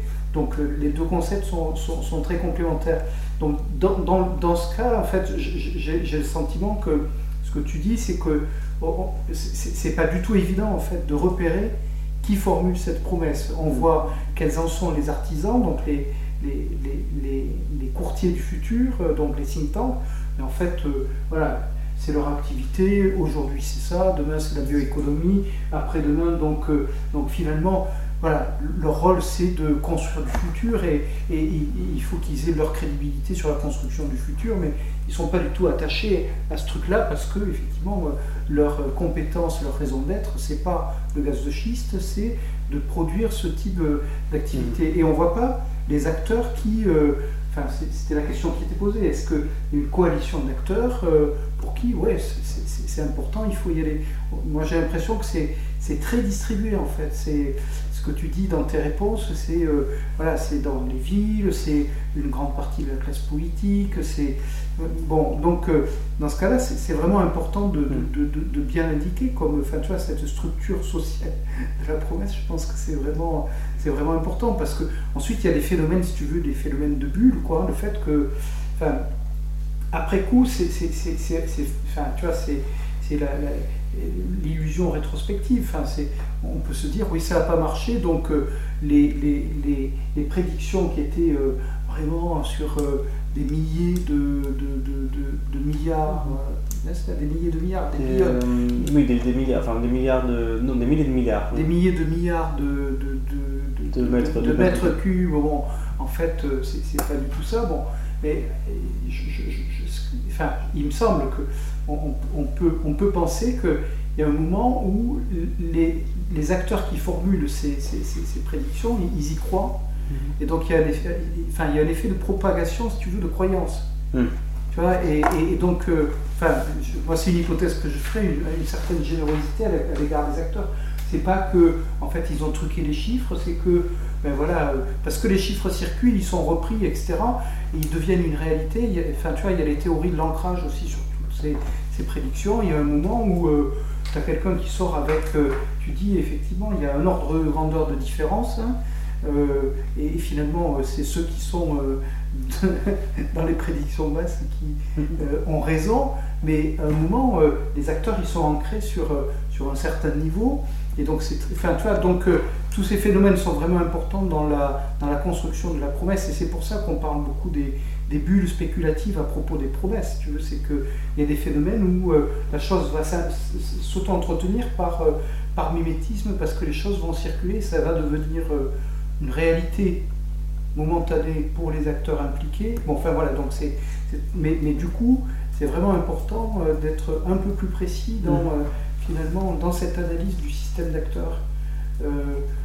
Et, et, et, la question de savoir, enfin, autour de laquelle on a beaucoup tourné, mais comment on sort, enfin, finalement, on sort de la promesse, ce que tu disais, gaz de schiste, on dit, ben voilà, on va mettre des tuyaux pour avoir du gaz naturel des différentes sources, et puis c'est comme ça qu'on s'en sort, on revient un peu plus de charbon. Enfin voilà, oublier, puis euh, finalement c'est une option pour le futur, parce qu'on a des, a des trucs, ça peut toujours servir. Je trouve que cette sortie, elle est, intéressante aussi. Le fait que c'est une sortie pratiquement sans coût. Il n'y a pas de coût politique, il n'y a pas de... Finalement, ça, ça, se passe bien, quoi. Donc du coup, euh, allons-y sur les promesses, quoi. C'est...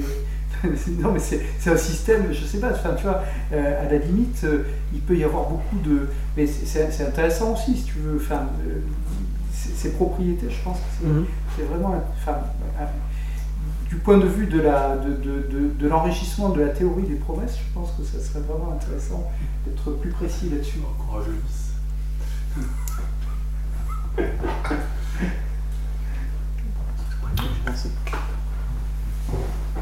Well, yeah, I think uh, our time is up, but yeah, thanks so much again. Uh, and to, to, to